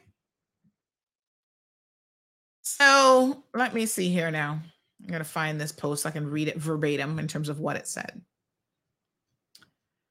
Um, I don't know who told this person this was a good idea to put up this rental post, but it essentially said that they were not going to take any NAU clients or Asians. It says no NAU and no Asians. Hmm. The problem with this is uh, this reeks of racism. Yeah. Um, I don't even know why the person worded it that way, because honestly, it was just completely unnecessary.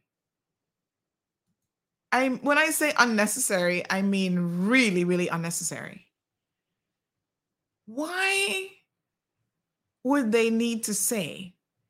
Listen people can say no nau and in some respects that might be a form of discrimination but the reason why most people don't want nau is they say you know they can't deal with the the red tape of it all and you know government taking their sweet time to pay people. And listen, when you when you have government as a client, you have to have the patience of Job when it comes to receiving your money. Some entities, some departments, some agencies are quick. Yeah, you get your money quick. Others, child, months later, you're still like, uh, can I get that invoice paid? It's the nature of kind of doing business with government, child. They say they're world class civil service, but sometimes they're a little bit slow. And you just you you know that in 99% of the cases, you will eventually get your money. you know, so that's really not the issue. It's a question of when. And I get it.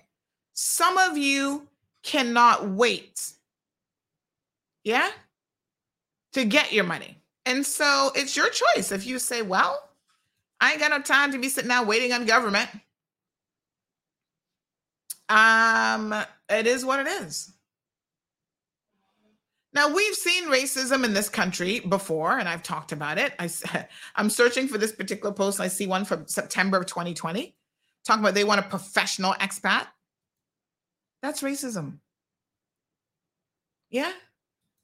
Uh, this one talking about work visa holders. Um, uh, this one said, um, I'm trying to remember what the wording on this one was, but you know, they'll, they'll specifically say things like, um, we don't want certain nationalities. Or they do the opposite. Look at this one from a local restaurant looking for Canadians and Australians. I'm like, what? This is the Cayman Islands. This one we posted back in 2021, January 2021.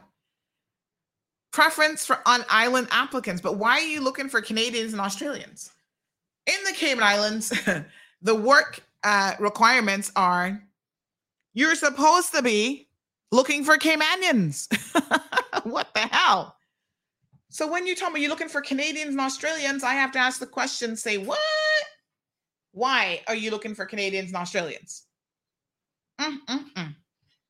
So it looks like we're all facing a degree of um, of racism in some form or another. But this is the one now. This is the latest one here. Two days ago, anti discrimination uh, legislation, something we don't have. No NAU and no Asians. Sorry. So it says beautiful three bedroom, two bath villa uh, in Crewe Road, no sharing and no overcrowding. Perfect for family. Available the second week of February. No NAU and no Asian. Sorry. Um, they've since taken this down because I think that they they recognize exactly the problem here. The biggest issue with this is um, this person obviously has a degree of ignorance built into this post. When you say no Asians, who are you referring to? Now, I know that they're talking about Filipinos. Doesn't take a scientist to figure this one out, right?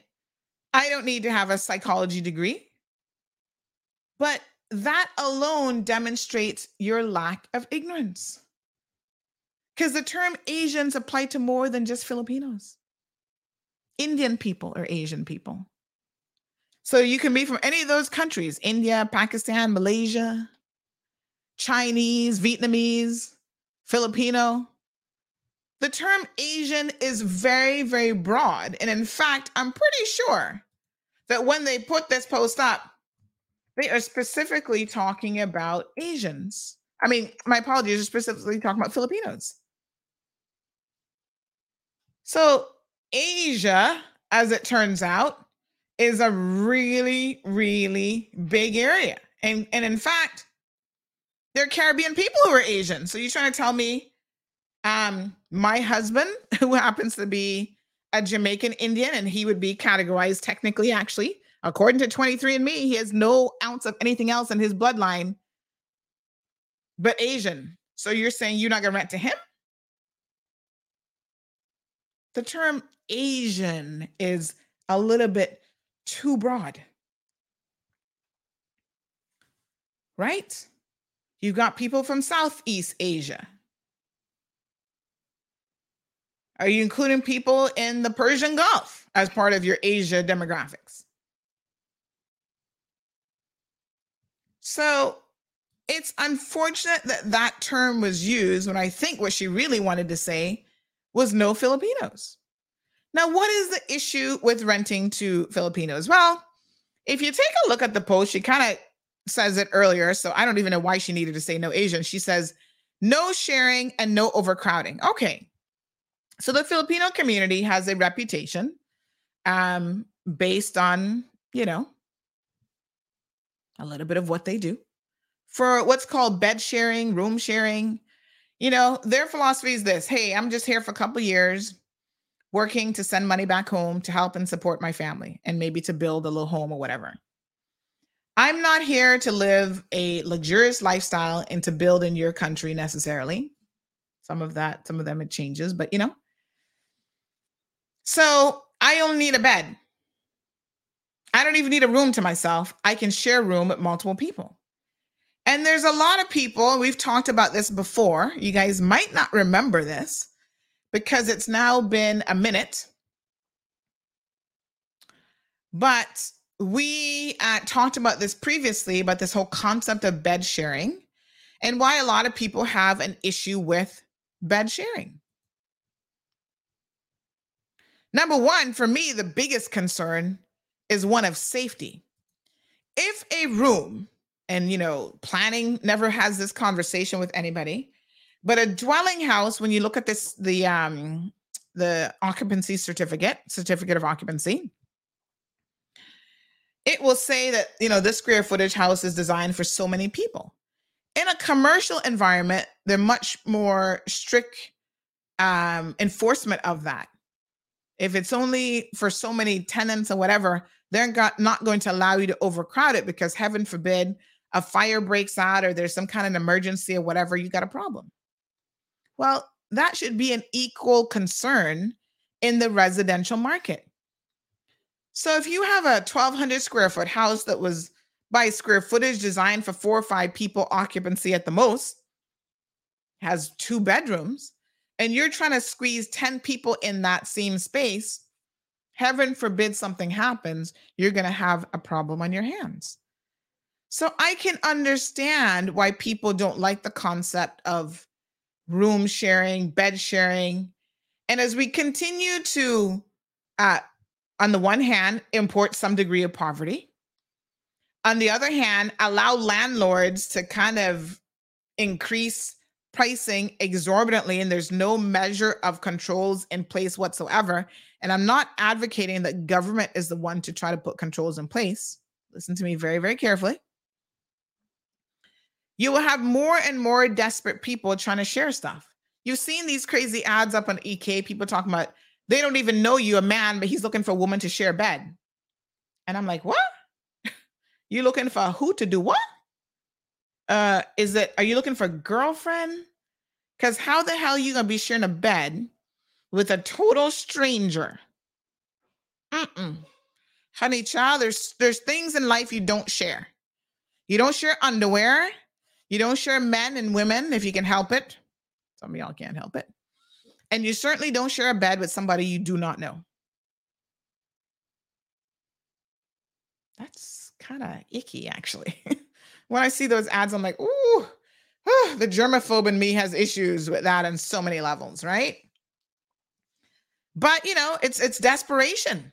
So they're paying um for a room, $500, $600, $800, whatever for a room and they can't afford that. So now they want you to come in there and share the bed. I'd be like, honey, child, get a cot. I, I sleep on the cot since I'm begging you to share with me, and you take the bed, like something. And it wouldn't be no opposite sex sharing business either. So for a long time, we've been calling out the prejudiceness in this community. Here's another one. This was during COVID lockdown. Right? This one said, please note this home is not available for rental by residents of the Cayman Islands. And I was like, what do you mean by residents of the Cayman Islands? Normally that means Caymanians, honey child. They don't want you renting their luxury villas, even during COVID when they had nobody else here to rent it. And of course, this woman got all up in arms about, oh, we were misinterpreting this and blah, blah, blah. And she was only using the wording of the property owner. And I said, well, I don't care whose wording it is. This is prominently put on here. Please note that this home is not available for rental by residents of the Cayman Islands. And this was during the time, June of 2020, when the country was locked down. So who else you gonna be renting to? At this point, we weren't even, we had just gone into lockdown. We weren't letting anybody in. Not even to quarantine. So I'm like, what? So the whole thing of discrimination. Here's another one job hiring sales clerk, where they say, yeah, that they are looking for what did they say in this one? I think this one's looking for um oh yes, preferably Thailander, Indonesian, Nepalese, or Chinese. Why in the Cayman Islands do you need a Thailander, Indonesian, Nepalese, or Chinese to work as a sales clerk? This is the Cayman Islands. Here's another one seeking Filipino. They couldn't even spell it right, but okay. Turkish tiler. Why? Because a Jamaican tiler can't get the job done? A Caymanian tiler can't get the job done? Like, what on earth? Filipino tilers and Turkish tilers are bringing a certain skill set to the table? Hardworking Filipino tiler with over three years' experience must have experience with what did it say? Wood lock plank tiles. If not, willing to learn. so they're willing to teach you, but you got to be Filipino or Turkish. Seriously. You know, I mean, it's just, it's shocking and disturbing that we see these constant reminders that we are surrounded by racism and discrimination on all fronts. Caymanians are having to put up with it. We are having to be discriminated against in housing, in job opportunities. Um, someone made the remark with this last ad that the funny thing is that person might be a Caymanian now, but they're like, uh, where did she come from? What part of Honduras? And now you come here and get a little apartment, I guess, that you can rent. And now you're discriminating against other people. It's not a good look. But what is even more concerning is the fact that we have no legislation. We have no anti discriminatory legislation on the books whatsoever. So it's not protecting me as a Caymanian, as a woman. It's not protecting anybody because it just doesn't exist. And this now is where I have to ask of the politicians why not? It is time that we put certain consumer legislation in place. You should not be able to discriminate against someone based on their color, creed, or nationality. Sexual orientation, none of that stuff should be a reason for you to discriminate against somebody else. I should not be discriminated against because I'm a woman because I'm a person of color or because I'm Caymanian. You, likewise, should not be discriminated against because you're Filipino. And on the flip side, you also shouldn't be given preferential treatment in this country because you're Filipino either, because this is in your country. Now, in the Philippines, if you have protection legislation in place that says, you know what, for these jobs, Filipinos come first, I ain't got no problem with that. Because in my country, when you're in the Cayman Islands, you should be seeking to hire Caymanians first. All right. Good morning to Debbie. Hero Blair says he enjoyed the parade yesterday. He's joining us from Orlando. Uh, today's very cool on my birthday. Hey, happy birthday. May you live to see many, many more. Um, Louise says, well, I lease a bar from Jessica Essence, and she made it clear in one of her comments that she don't want black or Spanish people in her place. Who's Jessica? And she is black and Spanish. Oh Lord Jesus. Talking about a piece of work. She says that she will have a hard task getting her white people back in her bar. Say what? Oh Lord, the ignorance surrounding some of these things is um a little bit shocking, I must say. I, I Luis, I need to wrap my head around what you're saying. Is it unheard of that people are prejudiced against their own people? Honey, child, open your eyes now. This is the Cayman Islands, and we suffer from this ourselves. We can be some of the most discriminatory people against our own people. And I don't mean black versus white, I mean our own people of color discriminate against each other. Talking about shades of color. I'm like, shades of who? Child, you are black. Even if you're fair skinned with straight hair, you're still black. You got an ounce of Negro blood. Everybody else in the world would consider you black, but yourself. Mm-mm-mm. What a hot mess. 943 Bobo's telephone number if you have an opinion on this. We've had discussions on here about how we get so caught up about hair texture and nappy hair and this and that. Caymanians have 1% European and they want to go around talking about, oh, yeah, my ancestors are European. Lord Jesus. I was looking at my 23andMe results last night. I was showing my girlfriend Mary because she just sent hers in. So she's anxious to get her results back. And I was showing her some of my results. And look, look, yeah, I found some new people that I'm family to that I didn't even know. Apparently, Isaac Rankin and I are family. Hey, cousin. Lorna Dilbert, um, Hampson and I are cousins. Lorna, as much as I talked to you, I didn't know we family somewhere down the line, honey child. I think it said like third or fourth cousins or something. I'm like, what? I need to find out how this really go. And Ralston England's daughter uh, has done the DNA test, and it says that her and I are third cousins. I'm so shocked. Good morning, caller. Yeah, morning, son. I love the topic. yes, my love. You know, um, here it is. I, I, I, um, I didn't believe in racism in Cayman ever. I mean, not saying that I didn't know, I, I didn't believe it exists, right? But it's not a Caribbean thing, in my opinion.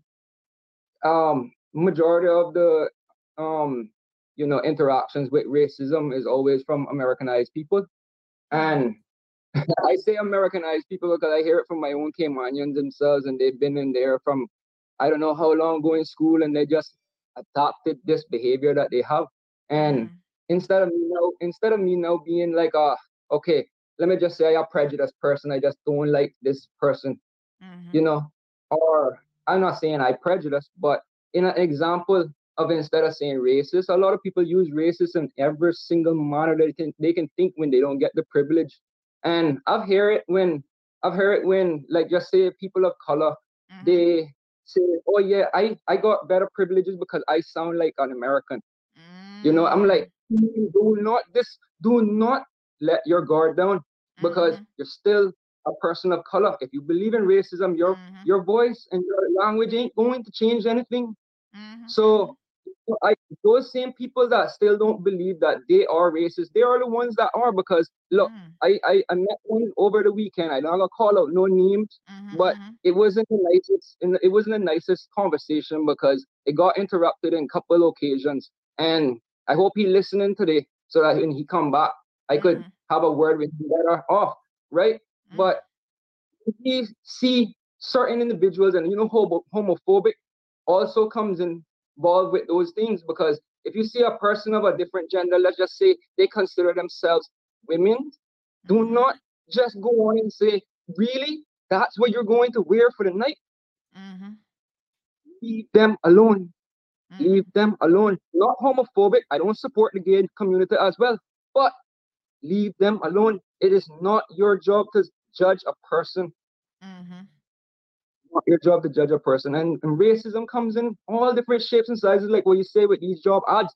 Them job ads to me sound a little bit more like human trafficking. Mm-hmm. I say human trafficking, you already know you got this selective person that you are going to hire, possibly on the island already. But you know, you need proof that you were looking for a particular person to do the job right, right? I mean, I can only look for an experience. Mm-hmm, mm-hmm. So right. I'm just bringing up a little point of view still. Appreciate it. Thank you very much. All right. All right, my dear. All right. What's your opinion on this, folks? Do you think that there's racism that exists um, in the Cayman Islands?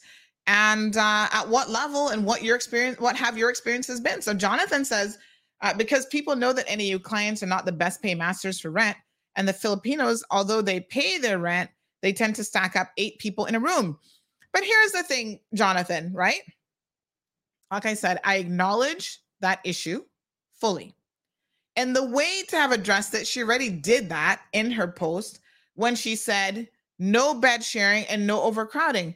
When y'all have units for rent, you have to be very, very specific. If I'm renting you this room, only maybe you, and if you got a boyfriend or a girlfriend or whatever, one other person can share room. Just put that in your contract, and that addresses the behavior. Now, stick a pin. Remember when we were talking about the Cuban people and y'all were all up in arms about, oh my God, Sandy's xenophobic and this, that, and the other thing? And I said, listen, listen to me very, very carefully. Focus on the behavior that I'm addressing, the behavior of begging. And I could go back and demonstrate through my own posts for years how I have been talking about um, this issue of begging in our community for a long time. And I don't care if the beggar is Canadian, Caymanian, or Cuban. It just so happened that in the particular instance, a particular example that I was giving, it happened to have been Cuban nationals on our streets begging. And so y'all ran with that, like, oh, she's only addressing this because they're Cubans. You are ill informed. You're misinformed and you don't have a clue. By the way, shout out to Klein Glidden. Apparently, he's also a cousin. I'm discovering all these cousins in West Bay, honey chill. Um, so it, it's the uh, behavior that's offensive. It's the behavior that is problematic. And I'm gonna call out who's doing it. If a Caymanian's doing it, I'm gonna say, why am I Caymanians out in the street begging? If a Jamaican's doing it, I say, why are these Jamaicans out in the street begging? And it is compounded by the fact that in the case of Jamaicans, if you're here in a work permit, we got a problem. If you're a Cuban here as a migrant, we got an extra problem because my government just spent over $3 million supporting you and feeding you, whatever. Why are you out in the streets begging? But to be very clear, the comment is not made because of who they are, it's made because of the behavior that one is engaging in. And there is actually quite a difference. So, um, I was recently uh, last week working on the content for the show we did last Friday. Uh, I think it was last Thursday actually about the um, what are they called? The DPP's office and these latest trumped up charges, right? And so I was trying to find all of the different cases over the years, going back to 2009, where they've been trying to get me. Like somebody wants me to go to prison. That's somebody was saying that to me. I said, you know, they just want to put you in jail, Sandy. And I said, poor them, honey child. This this is not built for prison life. Y'all look at me and come again. I'm not built for prison. And I do my best to stay out of prison, but some of y'all really be trying my patience. And I came across, interestingly enough, uh, when I was doing my search, you know, I had to search other media houses because CMR obviously wasn't around then. And I came across a bunch of different things. And one of the interesting things that I came across, I think it was actually the compass, you know, where I talked about this begging mentality. And I was like, oh my God, I submitted something to the compass about this. I don't even remember. But apparently I had. And I was talking about, trying to see if I can find it now, about, you know, how we're becoming a begging culture. And this was years ago. I'm trying to see if I can find it. Um, okay, tougher sentence for sex offenders. Y'all know I've been talking about that forever. Uh, let me see now. Where is it? Mm. Anyway, it's somewhere here. And so it really was just a reminder yet again of how long I've been talking about these types of issues. I almost feel like a broken record at times and that I've even talked about it specifically as it relates to Caymanians doing it, because I feel like we have changed a good deal um, of what we're willing to accept and who we are. Hmm. Right? See if I can find the story. But anyway, it's here somewhere. Somewhere about. There's quite a few. when I search my name, I'm like, oh, I, I submitted that. Really? Hmm, okay. Um, yeah. So this is nothing new. And it's something that I've been concerned about for a minute because I think that we're getting to that level now where it's becoming problematic. So don't get confused with the issues. When we talk about things like, let's not adopt this behavior, wherever it's coming from, even if it's like an internal behavior that we have within our own community, this is not the sort of conduct that we want on our streets. Okay. Now, since we're talking about racism, Lord Jesus, I could not help but see this article.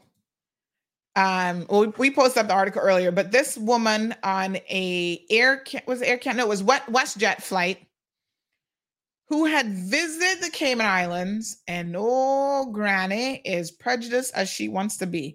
Now, it does strike me as peculiar that you would come to a Caribbean country. Uh, you know, the Caribbean happen to be people of color. Y'all do know this.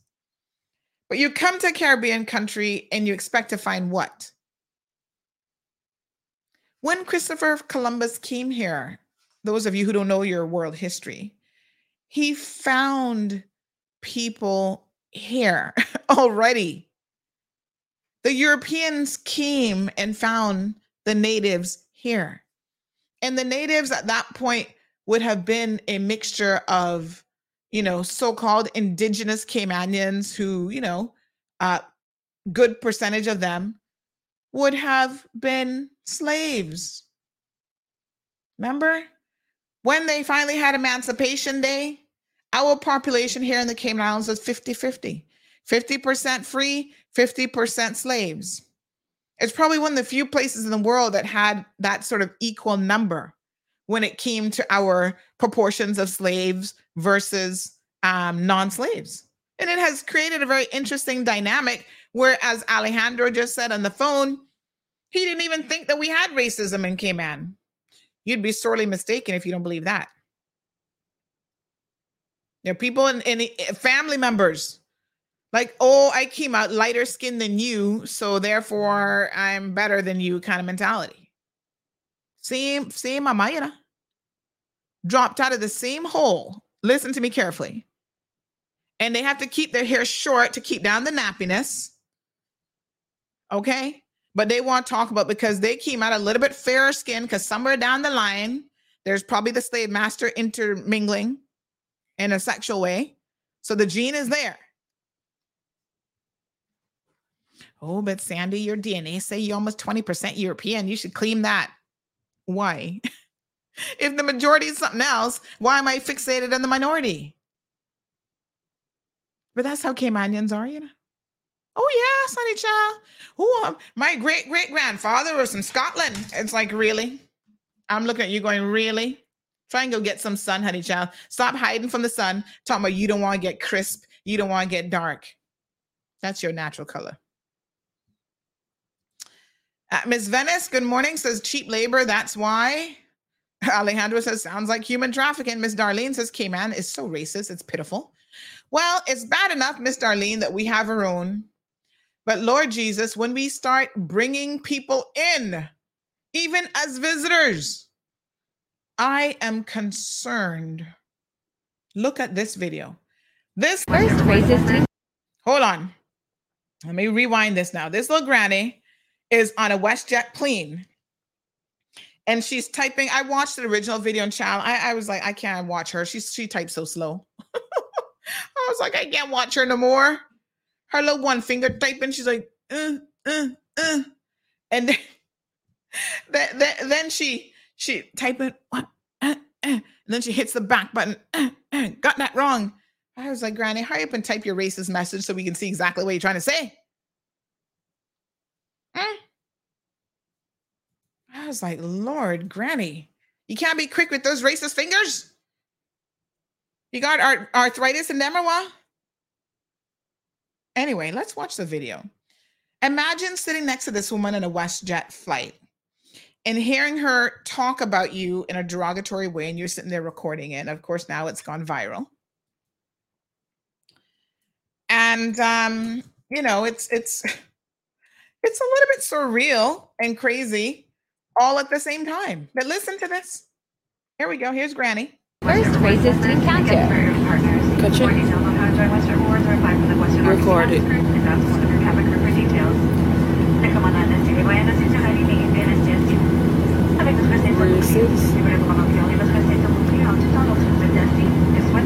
So let me read what she's typing for our radio listeners. Of course, they're not seeing the video. It says, We are off. I'm looking out the window. Other two seats are taken by two very large, dolled up black ladies, one whom is extremely hostile. she couldn't have been that scared, honey chill. Um, she makes Serena Williams look like Twiggy. Lord Jehovah, no sir. I am very pleasant just to annoy her. Imagine. If I need to use a washroom, I'm going to present I am really crippled and ask a stewardess to help me. Uh I'm not so sure what that part is about, but I'm like, okay, was a stewardess also someone of color? I'm, I, I don't know. But anyway, she types so slow, she keeps going. And um, the funny thing is, this was on a WestJet flight, as we said, and her ticket actually said she's from the Cayman Islands. Or she was visiting the Cayman Islands.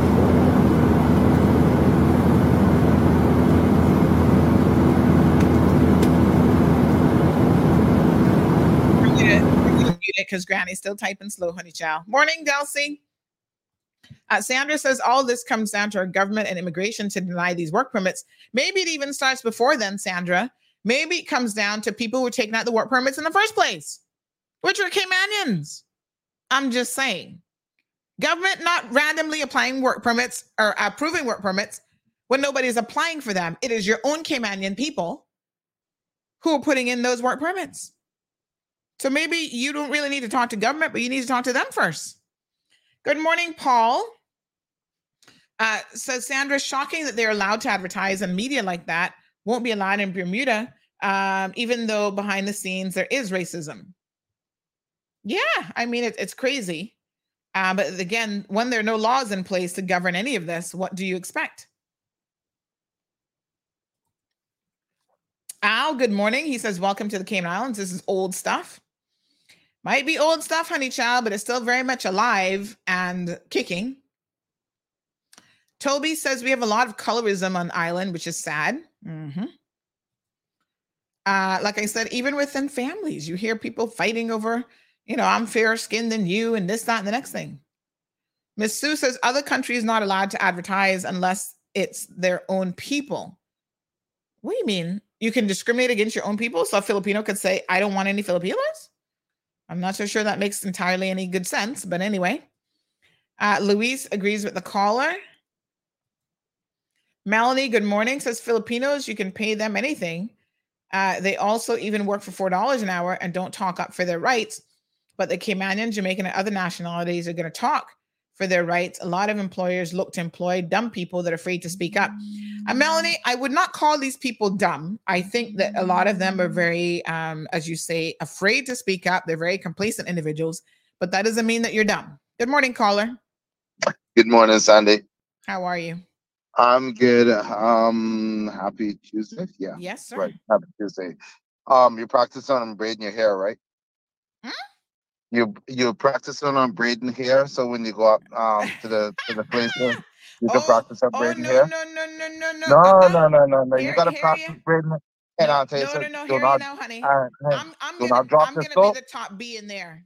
I, hello, they gotta be braiding my hair, not the other way around. Okay, okay. So you're gonna be An- Andreas. You're gonna call you Andreas Tate. Andreas Tate. Who's that? Andrew Tate. Who's, Andrew Tate. who's Andrew Tate? So- Andrew Tate. You don't heard about Andrew Tate, the top Oh. G? Yes, Tate, Tate, Tate. So you're gonna be Andreas Tate. Yes, everybody- somebody got to to braid my hair, honey child. I don't Yeah, braid hair. it looked like everybody's trying to come after you. You need to play that song when you open up now. It's like bad girls, bad girls. What are you gonna do? What are you gonna do when EPP comes for you? Oh my lord. Um, listen, just to let you all know, um, racism has been going on a lot It came in Cayman. A lot of people is very hidden. Um, if you look at some certain restaurants when you go to, kind of pay attention to the service that you get compared to what other people will get.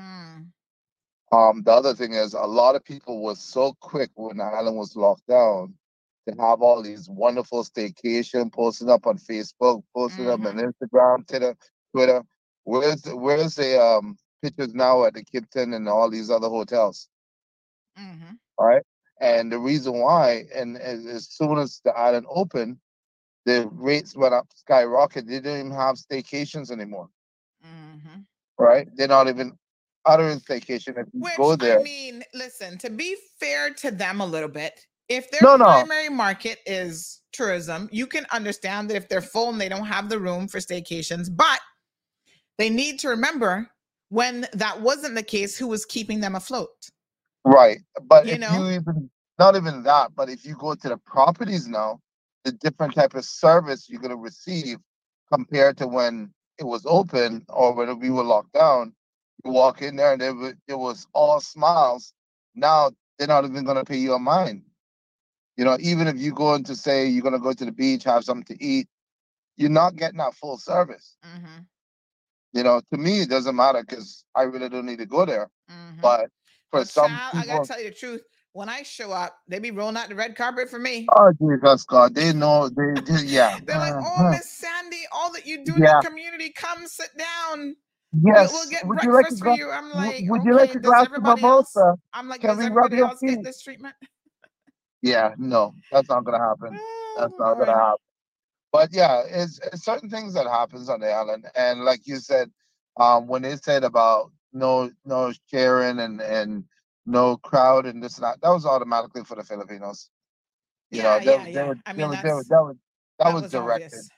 You know, but yep, enjoy the show and have a wonderful day. Practice Thank on you, braiding. Practice braiding. Practice braiding. Ooh, honey child. Nope, not about that life. Soka says she meant to say pretend to be crippled. Oh, not present. Okay, well, she had me all kind of confused, child, with her little one finger typing. Poor thing. She's still typing, by the way. It took her forever to type this little message. Uh, Darlene says, What I find worse here is the discrimination in religions. Oh, well, child, that's a whole other show right there. Jonathan says, Let me be real. If I was renting out my house, I too would be very picky on who I'd be renting it to. And maybe some harsh wording would be used to keep the riffraff out. Because sometimes there are some people out there that just don't get it. Well, Jonathan, nobody not saying that, but you mean to tell me that you don't believe that there are Filipinos who are working in corporate Cayman and who have really good jobs and are, are not bed sharing with anybody? So, and like I said, the term Asian was a whole category of people. You know, so you um I, think it's still discriminatory. Like you can be picky. You can say no bed sharing, no this, no you know, no, no listen, there's a lot that you can put in place, and then there's some things that you really should not say. Because at the core of that is um is discriminatory. So um Ms. Darlene says the caller is right, Caymanians changing their mother tongue to another tongue just irks me. Child, I can't help it. I grew up in the States. I sound I sound American. Um Gabby says this is nothing new, especially amongst our own. I was told a certain area in town used to be called Monkey Town because it was mainly black Caymanians. Spanish people were called wetbacks, drift, what drift coconut, etc. You were uh, thought to be less educated if you were from certain districts. Mhm. And not just certain districts, but Gabby, but certain families of a particular color. That's true. Amir says, Oh, it's hair, all right. It's definitely hair. Think about it that it's encouraged because anything associated with dark is negative in the world's eye view. So everyone aspires to raise the complexion tone. It's mental slavery. See, bleaching products is a huge industry. It's mental slavery, lack of self identity. And you know, Amir, I mean, I have to agree with you 100%. When we think about the connotations of the black forest, the black cat, like everything black is like evil, even the witch, right? She wears a black hat and a black, like everything black is supposed to be like negative. And this is the world over. This is not just in the Cayman Islands. So, without a doubt, um, you know, the term uh, black, generally speaking, not even when you just talk about race, has a very negative uh, connotation that goes with it. And that is really, really unfortunate. You know, Snow White. Oh, she's the pure, you know, whatever. The evil sisters. Oh, they're from the Black Forest. Um, Johan says racism is systemic, unfortunately, prevalent in every community, including Cayman. Let's be real, many of the most racist people used to be covert with it, and now they're uh now they are liberty, liberty, and have no shame or not business. Now they are liberty. I think something missing there, but and have no shame or not business. Um, yeah, I mean, sometimes it is very um covert, and then other times the racism can be hidden. Uh, Toby says, "Someone please come and collect your grandma." but you know, it is a learned behavior, Johan. This is it, it's an it is uh systemic. By the way, grandma still typing. You know, Lord Jesus, her slow typing is what was getting to me. I would have jucked that phone out of her hand a long time. But anyway, they just kept recording. It's amazing that she don't see these people recording sitting right next to her. Um, but it is learned behavior. We learn to dislike people based on how we're raised, and we're learned to sometimes even dislike ourselves because of the color of our skin. And somebody told you that black is not beautiful. You know, and it's it's really, really sad. And to um Amir's point, the bleaching industry is the strongest. Well, the truth of the matter is, I was actually going to say in the Caribbean, but that's actually not true. It is very strong in the Caribbean. So a lot of Jamaicans in particular, child, they're not bleaching with the black knuckles and everything else, looking brown or high yellow, whatever they're aiming for. They spend a lot of a lot of money on bleaching creams and cake soaps and all kind of stuff, literally killing themselves with carcinogens and cancers. But you know who has the biggest bleaching issue in the entire world? There's a trivia question for you. Asians, actually. Can you believe that? Good morning, caller. Welcome to the program. Hi, good morning. Um, I wanted to share. I had three experiences about this racism thing, and I was with my two children. Mm-hmm. Um, I don't even know where to start, to be honest. Mm-mm. The first one was at um, a local restaurant that of people go to. Mm-hmm. And I told the cashier, you know, I would like to dine in with my two children. Mm-hmm. and um, obviously, you need a tray.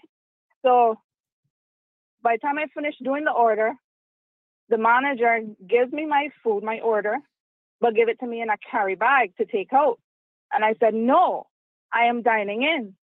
His response was, we don't have no tray. The cashier turned around and said, no, we do have trays. And I'm like, say what? What do you mean you don't have no tray? Anyway, go sit down with the children, have food. Mm-hmm. It's so harm two ladies in front of me wearing a uniform. I even getting nervous. Mm. Take wearing your, a uniform Take your time, child. Take your time. that they work immigration. Okay, mm-hmm. that's mm-hmm. fine. That same manager goes to them and asks them, do they need any cup of ice? Do they need ketchup? Do they need this? I couldn't smell my blood. I, I couldn't help but just pack up the food with the children, just leave. And I had to put my mask on as a parent that not, not, none of this not really happening. Oh my God. Mm, mm, mm. I got so overwhelmed, I couldn't help but to go home and cry in the shower. Oh my God. It is disgusting what came on coming so seriously. It's very disturbing. And knowing that you grow hair, you born hair, that's all you know. That's the only history you know. Whether you're bilingual or not, and people still turn around and look at you with a side eye and giving you attitude and this and that. It's disturbing. Wow. That's one. Mm-hmm. Incident number two at a public beach. Mm. The the hut was empty. Okay. My family lie on one side, Mm. three Filipinos happen to be on the other. No problem. When we come out the water, everybody greet each other mutually and respectfully. Everybody fine. Out of nowhere, a bunch of gringos, a bunch of um, white people with platter and everything, literally just rushed us out of our hut where we were first, saying to the Filipinos, "We have this this hut reserved." My son comes to me and said, "Mama, Mama, the lady said that she renting out the hut." I say, "Okay, that's no problem, but there's no sign." Mm-hmm. Have to have a sign. Mm-hmm. Everybody, regardless who you is, you have to have a sign to say, okay, this person gonna have this thing rented out, so you have to leave at a certain time, right or wrong. Mm-hmm, I mean, if No. there's if there's a booking system, you should know for sure because anybody can claim that they booked it. Yeah, she didn't have nothing, but because they're white, they have all the privilege. I couldn't help but to walk away very disappointed. Very disappointed. But anyway, that's all I have to say. I appreciate it, my dear. Thank you so much. Wow. Um, people asking for this caller to actually name and shame the restaurant. Um, obviously she didn't, which I thought was interesting.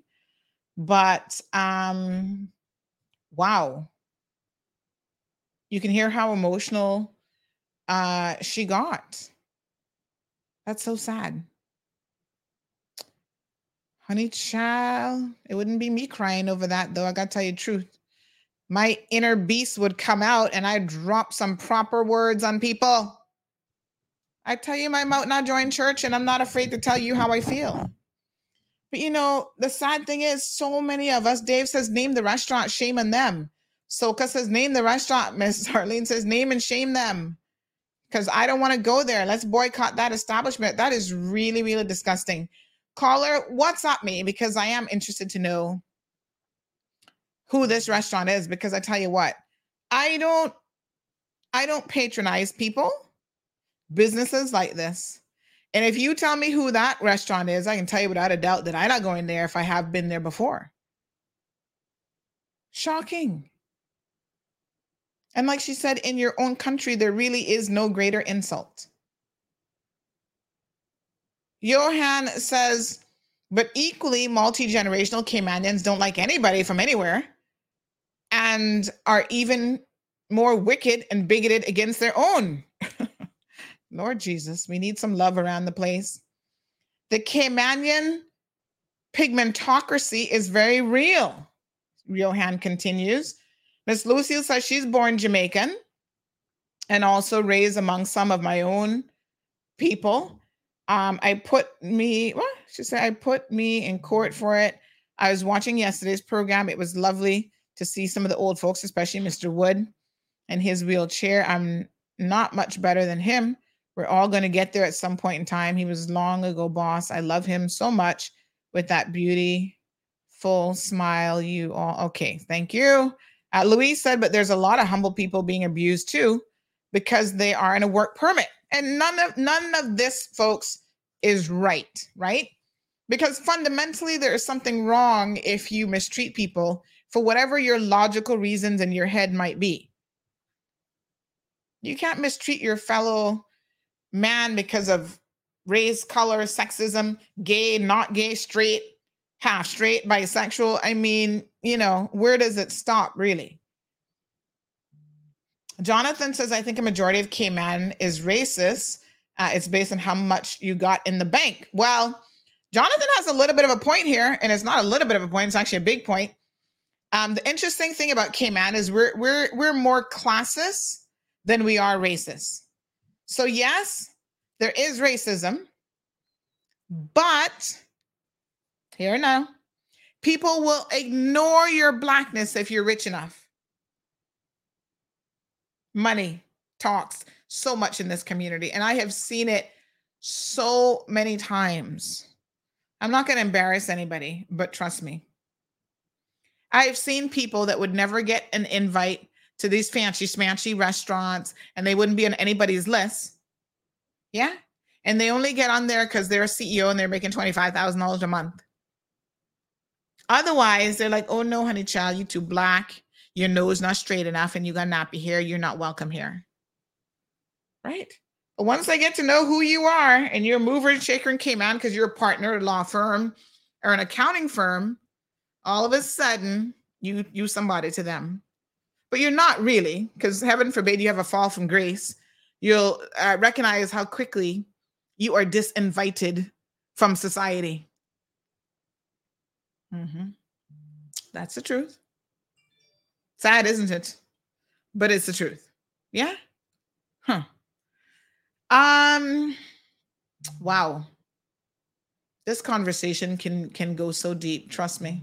Y'all have no clue. So, on another note, that's kind of related to this, I've been trying to get to this conversation since last week. There's a woman in one of these. Um, Brenda says, not ignore, tolerate. Uh, Debbie saying, please name the restaurant, honey. Message me, WhatsApp me the name of the restaurant, and we got we gonna see what we can do. I want to go in there and see how they're gonna treat me, honey, child. Because, like I said, I would tell me you're not got no trays, really. Hmm. I gave you a couple tray words. So recently, there was another interesting discussion afoot on social media. Child stuff be popping off on social media. They'll make your head spin. I'll be trying to keep you all up to date. Um, so there's this group called I Love Cayman or something. And oh God, oh, these people. This is this is a thing of other people who don't know your culture wanting to think that they know everything about the Cayman Islands. Johnny, come lately. Some of them just visiting here, but yet they're they're the resident experts. And nothing gets under my skin more. You don't take the time to learn your own friggin' history in the United States of America, but you want to come here and tell us a thing or two? It's like, honey, child, please go take several seats because you're showing your real ignorance. So this group called I Love the Cayman Islands. Normally it's a lot of positive things. But this guy, Andrew uh Shung Chung, posted that he was um he was looking for Caymanian food. So hold on now. Good morning, caller. Welcome to the program. Yes, ma'am. Just one little tidbit from my friend in South Sound. Um, like I'm nearly, like I'm like 99 years old, and they were very well settled when I came to knowledge. I used to be in South Sound, Miami. Um, she was telling me just listening to you that um several Christmases ago, um, couple Christmases, not several, couple Christmases ago, they're on their beach and they decorated outside. They had like a fallen, um, we call it Christmas tree. Let's call it Weeping Willow Casuarina. And they used to decorate, you know, and so on and so forth. So some people were on the beach and their brother-in-law went, you know, and they were kind of like messing with their little decoration and stuff like that. Mm-hmm. So, you know, he went down to ask them if this is appropriate. And they are like asked him well, who he is and if anybody lives in the house. And I mean, very insulting, like in order to demean him. But really, he black, but he not a Caymanian. So he- I, I'm only saying, I figured that he, I figure that he didn't take to that too kindly. And um, the, the lady was talking about like in, on the public beach. I- I'm assuming what she was talking about on the public beach. But the you know, public beaches is them people private beach, and they got more than one piece of spot up there. Yeah, so they not know. they not- Up to the high water mark um is open to the public. And you have Yeah. you have right of access ways that I mean people are fighting to preserve them that should be preserved. Yeah, and and these um, but what I'm saying is these people really have no manners. But I look, at I can blame it on the government. They all come in on motor plane now. Well, I'm gonna blame it. I'm gonna blame it on the people of this country. Because let me tell you Yeah, yeah. something. I just had a person comments here and say it seems like Duppy always knew who to frighten because Exactly. um th- that wouldn't she said uh, these instances always happen to the wrong people. My mouth not for me. They were going to prove that Mhm. that hut was reserved. Otherwise, they were going to take a back seat. Um, Mhm. you know, sometimes, and I know it's difficult. Everybody has a different personality. Some of us are not in your face kind of people and whatever. And even even myself, sometimes you get caught off guard by these fools, and you don't know how to react in the moment when you should be- because what they do is so extreme I and know. unnecessary. Right. And you're so shocked when you should be when you should be popping off on them. You're like, oh my God, what? But honey child, you gotta start practicing these things in your head a little bit more so you're ready for them when they come your direction. Thank you. And you tell And them not boy, today, Bobo. Who the hell are you I- talking to? as for going to I that ask them, excuse me, what country are we in? I left the United States of America. Remind me, where are we right now? If you say the Cayman Islands, I'm going to ask you to please step back and out of my face. But Mhm. you see, the problem is people don't have any support. Because I've seen instances where the security guards, which not Caymanians anyway, no, no, no, miss, you gotta come off the beach. You gotta do this, you gotta do that. And I was like, not today. It not happening. I can call the police and the ignorant police, they show up and 99% of not Caymanians either.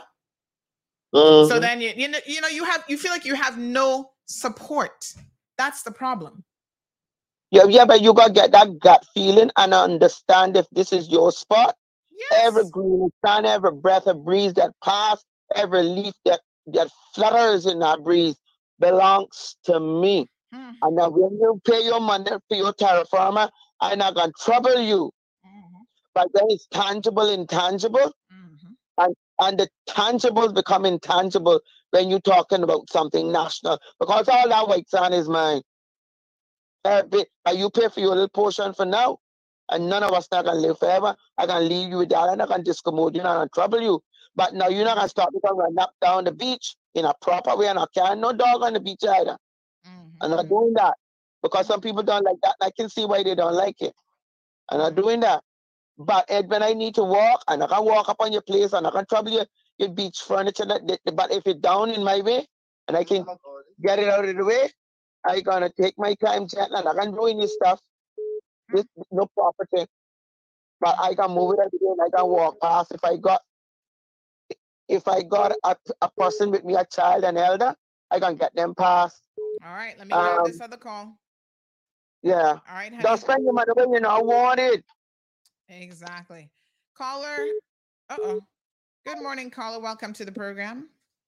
Yeah, good morning, Sandy. Um, what that caller was saying is right. You ever notice that if a, I should say, a person of color, a native Caymanian, um, walks on the beach with a dog, they're telling you that you have to have a dog um tied on a leash, muzzle, and all of that stuff, right? But you could go down on the beach and see other nationalities running up on a dog, uh, running up and down on the beach with a dog on leash, no muzzle, and it's fine. Mm-hmm. Right? Remember several years ago, you had certain people from town that used to ride their horses on the beach, which was kind of a good thing. You could kind of see the natives walking, riding their horse on the beach. They had to tell them to stop it mm-hmm. because it did not look good in front of the condos. Right? Mm-hmm. And that's one of the things that eventually everybody's getting pushed back. They could try to keep the beach as much as they want, the little beach that we have left, right? Because as you can see, everything is being taken away from them. So now they run into government to try to beg government to get the beach back. When all the Caymanians were telling them not to build that close to the beach years ago. Mm. But there's a lot of times that when you have locals go to the beach, and I urge the locals that if they go to the beach and they get this, instead of them, because when you talk back to them, like a certain person from BT had called somebody a driftwood, Mm. and that was that was held to pay for that one, is to do what normal people would do, do what follow what Americans do, pick up the phone and, and start recording a conversation and what they say to you, and you mm-hmm. see how quick to be quiet. Mm-hmm, so what instead of you getting in confrontation and and have people to look at you and go, oh well, see exactly that's that's a Caymanian. That's how this is not being Caymanian kind. Mm-hmm, Just uh, smile, take up your phone, and start recording it and say, excuse me, continue. Just like how that lady did, um, the one that uh that was dumping the garbage. She started recording the conversation, and all of a sudden that that that's how she won her her thing. Just record the conversation. And like you were saying, and I had to sit back and think about it. Anything they say, anything black, is not a good. You have a shadow that's black. You have accident black mark. You have Black Friday, mm-hmm, which is mm-hmm. that's still not good. And if you ever notice, and I want you to look at this, look at your step ladder in your house. Mm-hmm. You ever notice the caution man on the step ladder that's falling off the step ladder is black, but the person that's going up on it correctly is white? I don't think my ladder got either one, to be honest. But My ladder You're might not be I don't know. My ladder, well, he like, was if, you fall, if, you, if you fall, you can bust your behind. So good luck. no, but I mean those big step ladders. If anyone ever noticed those big step ladders, the Oh one that you use industrial, when you're going up on it, it it's is dark, and even the crosswalk, it tells you the person that's crossing the crosswalk is painted in white, and the mm-hmm. one that said "Do not cross" is in black. And that's why I kind of mm-hmm. figured that out. So if you ever notice that, it's right there in your face. But go to any one of Home Depot stores and look at the big step ladders, and the one that's going up correctly is white, and the one that's busting his ass is black. Hmm. Think about it. Just Google it and look at it and see it. But anyways, um, is a good topic today, and like I tell a lot of people out there, if they come across stuff like that, just record it. Mm-hmm. And y- you cannot say he say she say just record it. Smile and record it and say say what you just said to me, and just quietly record it and record it straight to the face. They do it to us, so do it back to them. Tit for tat and butter for fish. Have a good day. Yes, sir. Tit for tat and butter for fish. Y'all take that. All right. Um, so look at this next one. We're gonna go a little bit in- into overtime. Uh, Damien said, "Ever heard of a monkey wrench?" Um, Cara says, "Yep." Miss Darlene says, "You know, the more I listen to these stories and calls or messages, it boils my blood. Trust me, I really felt, um, I really felt it with that caller just now, the previous caller, who got very emotional." Al says, "You shouldn't be shocked by this behavior." when uh, it comes in your face, just make sure you deal with it in real time when it happens. My fuse is short. Um, Alejandro says Caymanians need to start standing up to the problem. Dave, welcome to the conversation. Dave says Caymanians already lost Cayman. It's just a matter of time before the level of damage will affect the country significantly. History always repeats itself at the end of the day. Poverty and homelessness will be Cayman's new identity if the government doesn't don't wake up. I'm saying the people are the ones, Dave, who need to wake up. You know, we we can't accept this type of behavior in our community. And I think when we start to speak out about it, when we say this is unacceptable, I not even finished this video yet with this granny woman because she typed in so friggin' slow.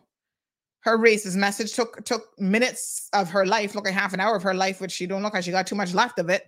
She should be focused on something more positive in her little evil heart. Her heart is black. Speaking of black. I mean, seriously. But I mean, I I get it, you know. Um I understand why people might get upset and when you have children in front of you, uh, the last thing you want to do is to act out in front of your children because you're trying to teach your children that this isn't how you do things in life.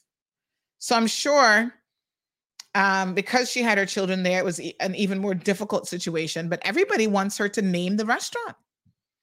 I have someone here saying this is a problem with us Caymanians. Instead of calling the restaurant out, she's keeping silent so they continue to do it. WTF. they sent me a little thing says, Stop being a victim. The little guy from South Park. Uh, this is funny. That um he's like the one that his whole head is like cut in half. That's his mouth. Says, Stop being a victim, Jesus Christ. Stop being a victim. I can hear the little South Park voice now. Stop being a victim. Sometimes we do kind of become victims by choice. And honey, cha, we gotta we gotta stand up and stop allowing people to victimize us. Sad, sad, sad situation. So look at this now. This is another hot mess. So this man posted the following on this I Love Cayman group.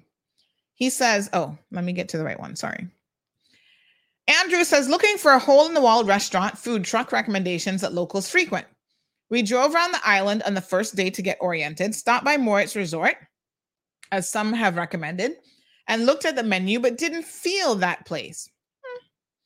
Also stopped by the Big Tree Barbecue in Gun Bay, but after seeing the shipwreck heritage site, I was saying after seeing the shipwreck heritage site, uh, looks like lots of locals were stopping there. We weren't quite hungry enough at the time to try it out. open to ideas and suggestions, will drive for good, authentic, and especially inexpensive food, staying near the golf course. Hashtag question, eat and drink, Cayman Islands, blah, blah, blah. So here's a guy, Andrew, who's saying, Hey, I want an authentic experience. Well, here comes this idiot, Jennifer Napier, well, Valvo, jackass of the day. And she says, check in. But here's the thing there is no official Cayman food.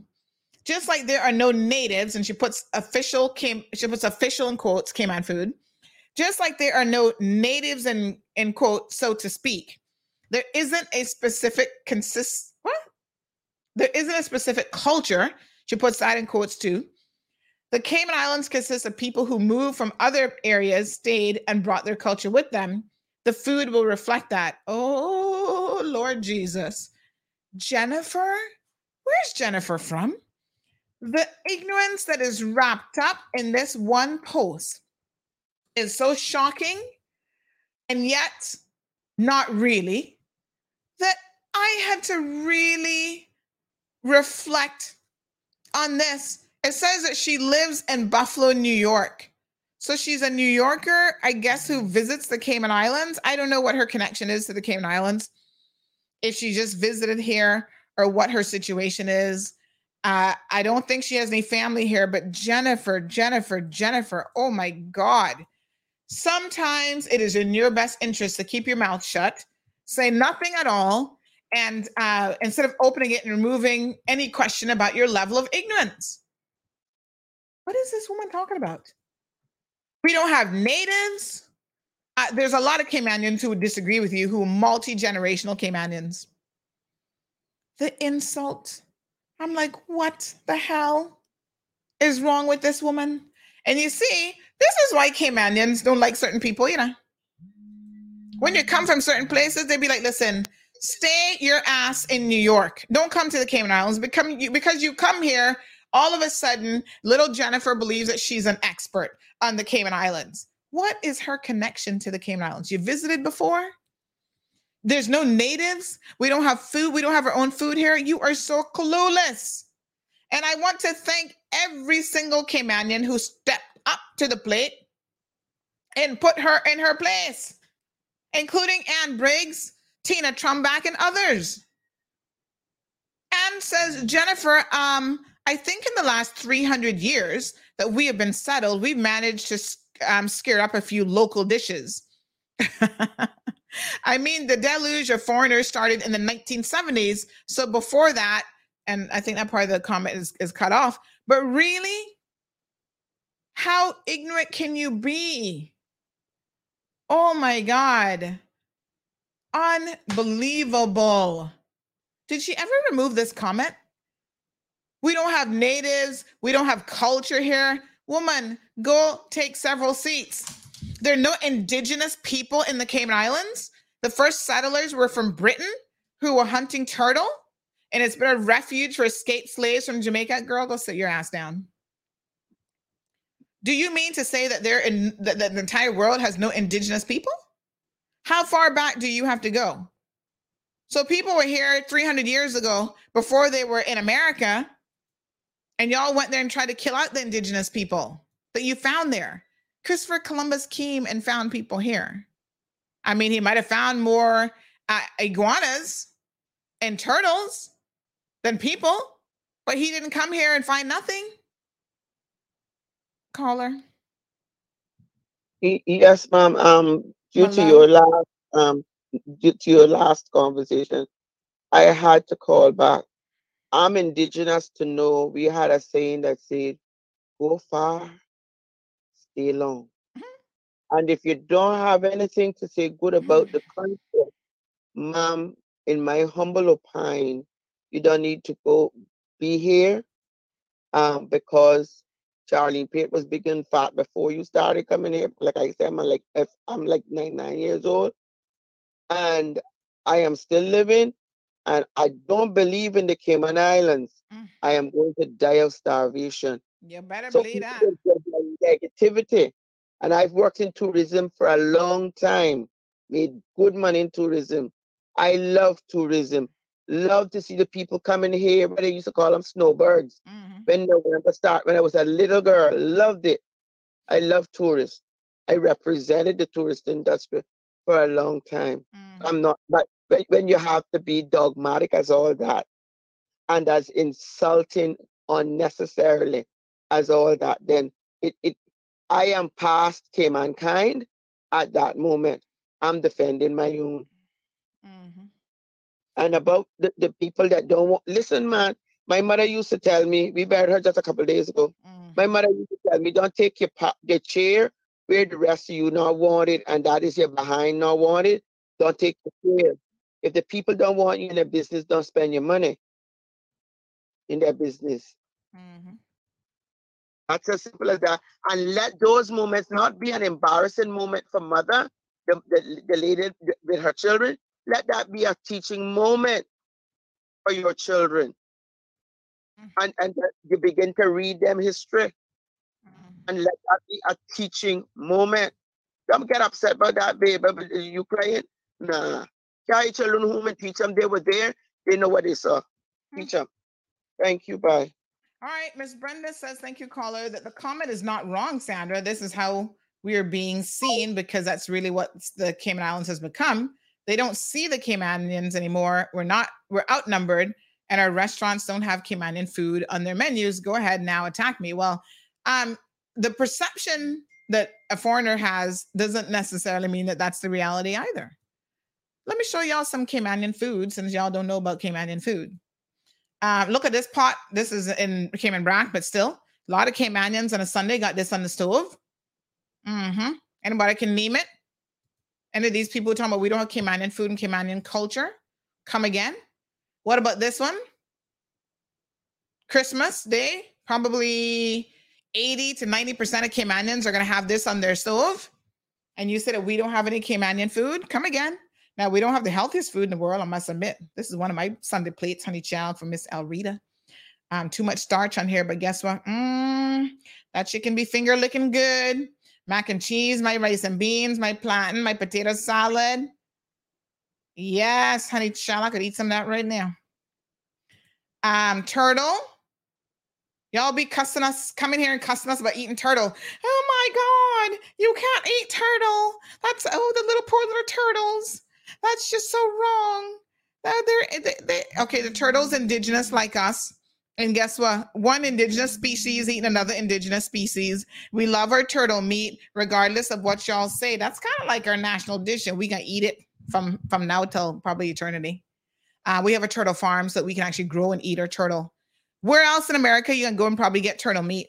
This is an indigenous dish to the Cayman Islands. This is as Caymanian as you can get. Look at this Cayman style lobster. Do you know what Cayman style means?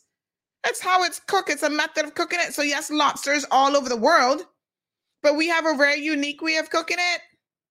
And a Caymanian know certain foods only go with certain type of rice. Woman, shut your mouth talking about we not got no Caymanian food. Caller, don't make these people get my pressure to go high, you know. You know, it um, it's don't don't say potato salad, the pink salad. Then you explain to them what a pink salad is and how it is not done. It is not done by pouring the, the, the coloring of the you know what. And not telling them that either. into the food. It's pink. It becomes a certain kind of sauteed soup that is cold at that point. The, the, the pink salad. Look, look, look at it. Look at the seasoning here. It's no wonder they don't think we have any food because even when they put up the menu for Christmas on um, and now I got to take a little bit of responsibility for this because oh Lord, I don't know what kind of recipe my woman originally found from our website for Cayman style beef, but she took Tanya Foster's cooking and, and went off of that. And I said, oh Lord, I don't know what happened to Tanya because the Fosters are obviously Caymanian, but she missed a, a mark there on that recipe. I said, no, honey child, let's step back. Let's go find a, a proper East Ender to tell you how to cook Cayman style beef. But the But the compass had the compass had all kind of foolishness into their beef that everybody's like, you don't put that in Cayman beef. Salt and pepper, mutton pepper, extinct like all Caymanians will soon be. Salt and pepper. That put it in the pot, cook it. Lord Anyway, have bye. mercy. Mm-mm-mm. Big shout out to Jordan Seymour. His his grand is Miss Elrita, and so you know Jordan know how to cook honey chow. And um, oh, he loves him some food too. Oh my gosh, he be cooking up. When I see him put up a plate of food on Facebook, I'd be, oh, my mouth be watering. Mm-mm-mm. Boy, I tell you, we not got no Caymanian food. Y'all need Jesus in the worst kind of way. And trust me, you've never had a proper plate of food in the Cayman Islands. That's why you can talk foolishness, but we not got no Caymanian food. Look at this stew conch. Oh my God, Jordan, thank you for posting this stew conch photo. Hold on. Let me share this one too while I'm at it. Mm-mm-mm. Look at ya. Oh, y'all making me hungry this morning. Hold on now. Where that one going? Oh, yeah, look here. Mm-hmm. Look at that stew. Oh, with white rice. Oh, yes, honey chill. Woo! I tell you what. Yep, there's another plate of turtle. I like lean meats. I don't get too much of the monavlin, all that kind of stuff. Expats going, well, I don't know what monavlin is. Of course not. Because you're claiming we don't have no Cayman food. How the hell would you know? Please don't insult us. Th- these are the types of things you want to be a cultural expert. Go learn learn about culture in New York, honey jail. Morning caller. Uh, Jonathan, talking about that fish look raw. Which fish? The the lobster? And I showed you no fish pictures. I don't know what you're talking about. Which fish? That is turtle. That's chicken. That is beef. That is um stew. Um, what we call it now? Oh Lord, hold on, Hannah. um, oh God, rundown. Y'all know which one it is. Salt beef rundown. I, I haven't shown you any fish, Jonathan. So what fish you looking at? You need to read up on your Caymanian manual. Miss Dorothy, um, I don't know what happened to that call. I think somebody was trying to call just now.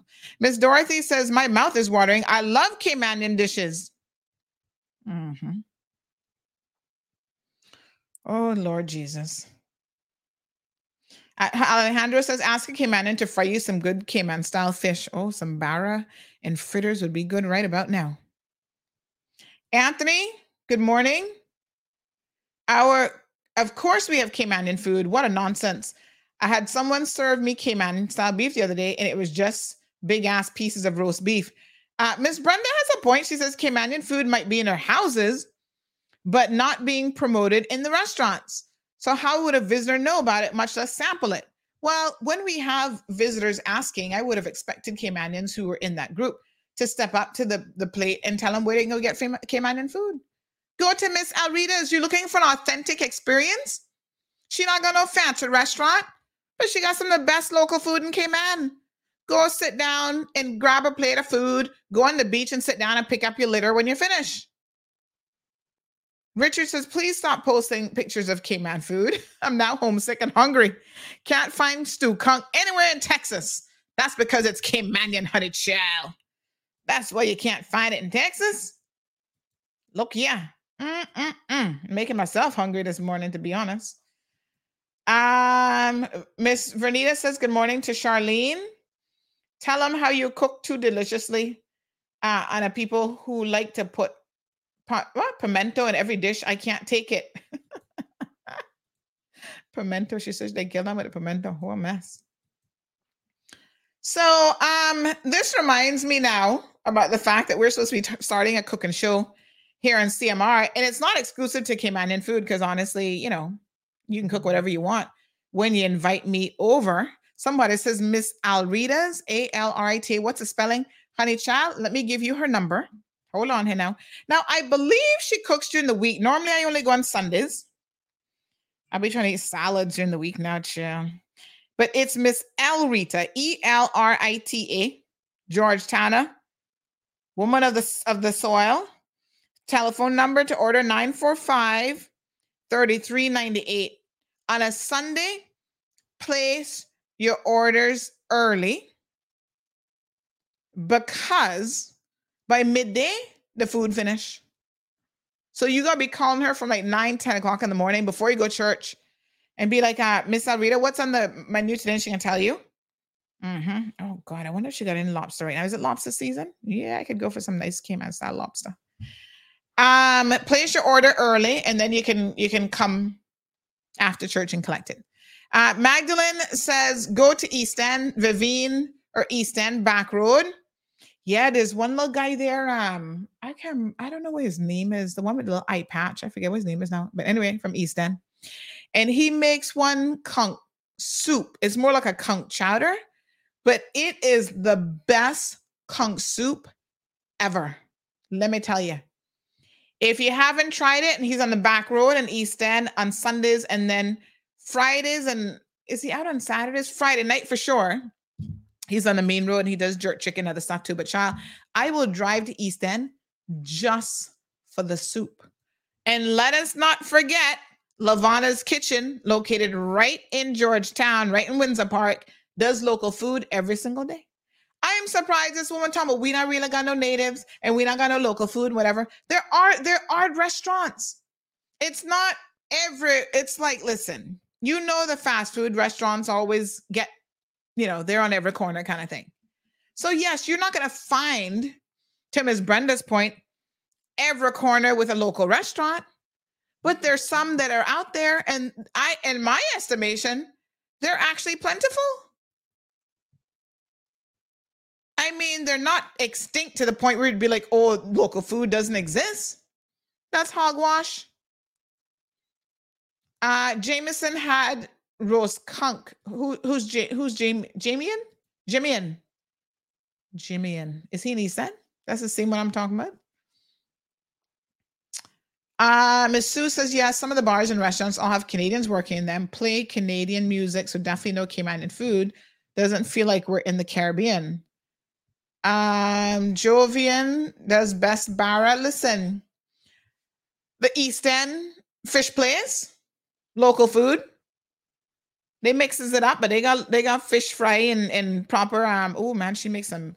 She makes a really really good fritter. Jamaicans want to call it fried dumpling or whatever the hell they want to call it. No, honey, it's a fritter, and they be so nice and fluffy and delicious and she does local desserts.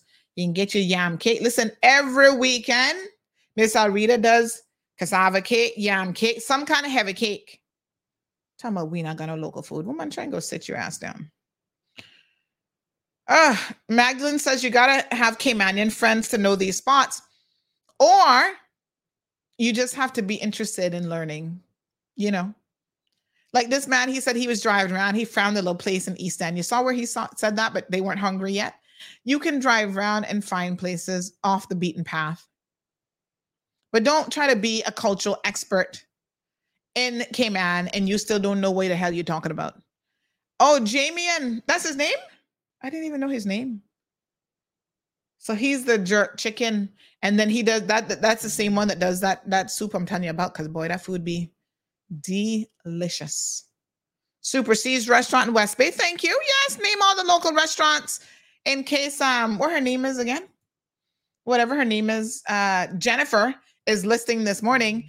Jennifer, the next time you visit the Cayman Islands, please expose yourself to some Caymanians uh, or watch the show and we will point you in the right direction on how to get to local food. How about that? Mm-mm-mm. Lord have mercy. Sabrina, good morning. Says, I'm not blaming any tourists. The system, the industry owners, non Caymanians do not try to promote the same country they are reaping from. Mm-hmm. Calvin says the Explore Cayman is the guide to restaurants, but Caymanian menus are not advertised. Caribbean food is not Caymanian. And let's be fair, we are adopting a lot of things as well. So, you know, we have ackee and, and saltfish and whatever. That's a Jamaican dish. I think that's their national dish. And because over 50% of the population is Jamaican over the years, we have adopted it. You know, so we we adopt certain elements. There are Caymanians that are Caymanian Hondurans, they're Caymanian Jamaicans, they're Caymanian, you know. So they mix the flavoring and they mix things up a little bit. But there are foods that are traditionally considered Caymanian dishes. Jeff Poochie says, don't forget Oz's in Bodden Town, best fried fish. Thank you, Jeff. You can do steamed fish, you can do roast fish, you can do, they do roast skunk, all kind of stuff on the menu. Um, Miss Brenda says, why shouldn't it be promoted by tourism sector in their marketing tools? I, I, if I could answer that for you. Uh, Country and Western, they still doing local food. I know they had gotten new owners. So I wasn't sure what was going on there, but somebody tells me they do a really good turtle. But like I said, I'm a little bit picky about my turtle. I don't like um the parts. I just like lean turtle meat. Now I know you have to cook it with the parts in order to get the flavoring and whatever. But I don't want you serving me no manablin, all that kind of thing, child. Mm-mm. I just want lean meat and a little tips of gravy on my rice. And you can leave the rest to other people. Some people mash it up so much that you can't even get lean meat because they, they're trying to go cheap on the real meat, you see. They're not giving you the big chunks of meat. Y'all notice when I go to Miss Alrita, let me show you the picture again, honey chill. Notice what Miss Alrita gives me now. You know, hold on, that lobster. Yeah. You see how I get all that nice meat? Oh, yeah, honey chill. Mm-hmm um, call out the right people. The tourist should be able to click to go somewhere, directions across. Well, I tell you what, here we are blaming the government as usual, blaming blaming Explore, Cayman, whatever else. Why don't one of us, oh, Amelia's Kitchen, yes, thank, thank you, um, Damien. Why don't one of us who has some technical skills, and don't be asking me to do it because that's not me, but why don't one of us put up a website about the best local things to do in Cayman and include maybe we could even develop a little app. Like you want to explore the real Cayman, these are the places that you must go. Foodies, I'm a foodie. This sounds like a brilliant idea to me. Can somebody take it and run with it? Right? Create a, a, a app with all of the best local restaurants, um, d- drive-in directions and everything. Yes, you got East End, the place in East End, Jay's Jerk, um, Rose Sunday, John McLean. Yes, Al, put them all on the app so that you won't have any problems.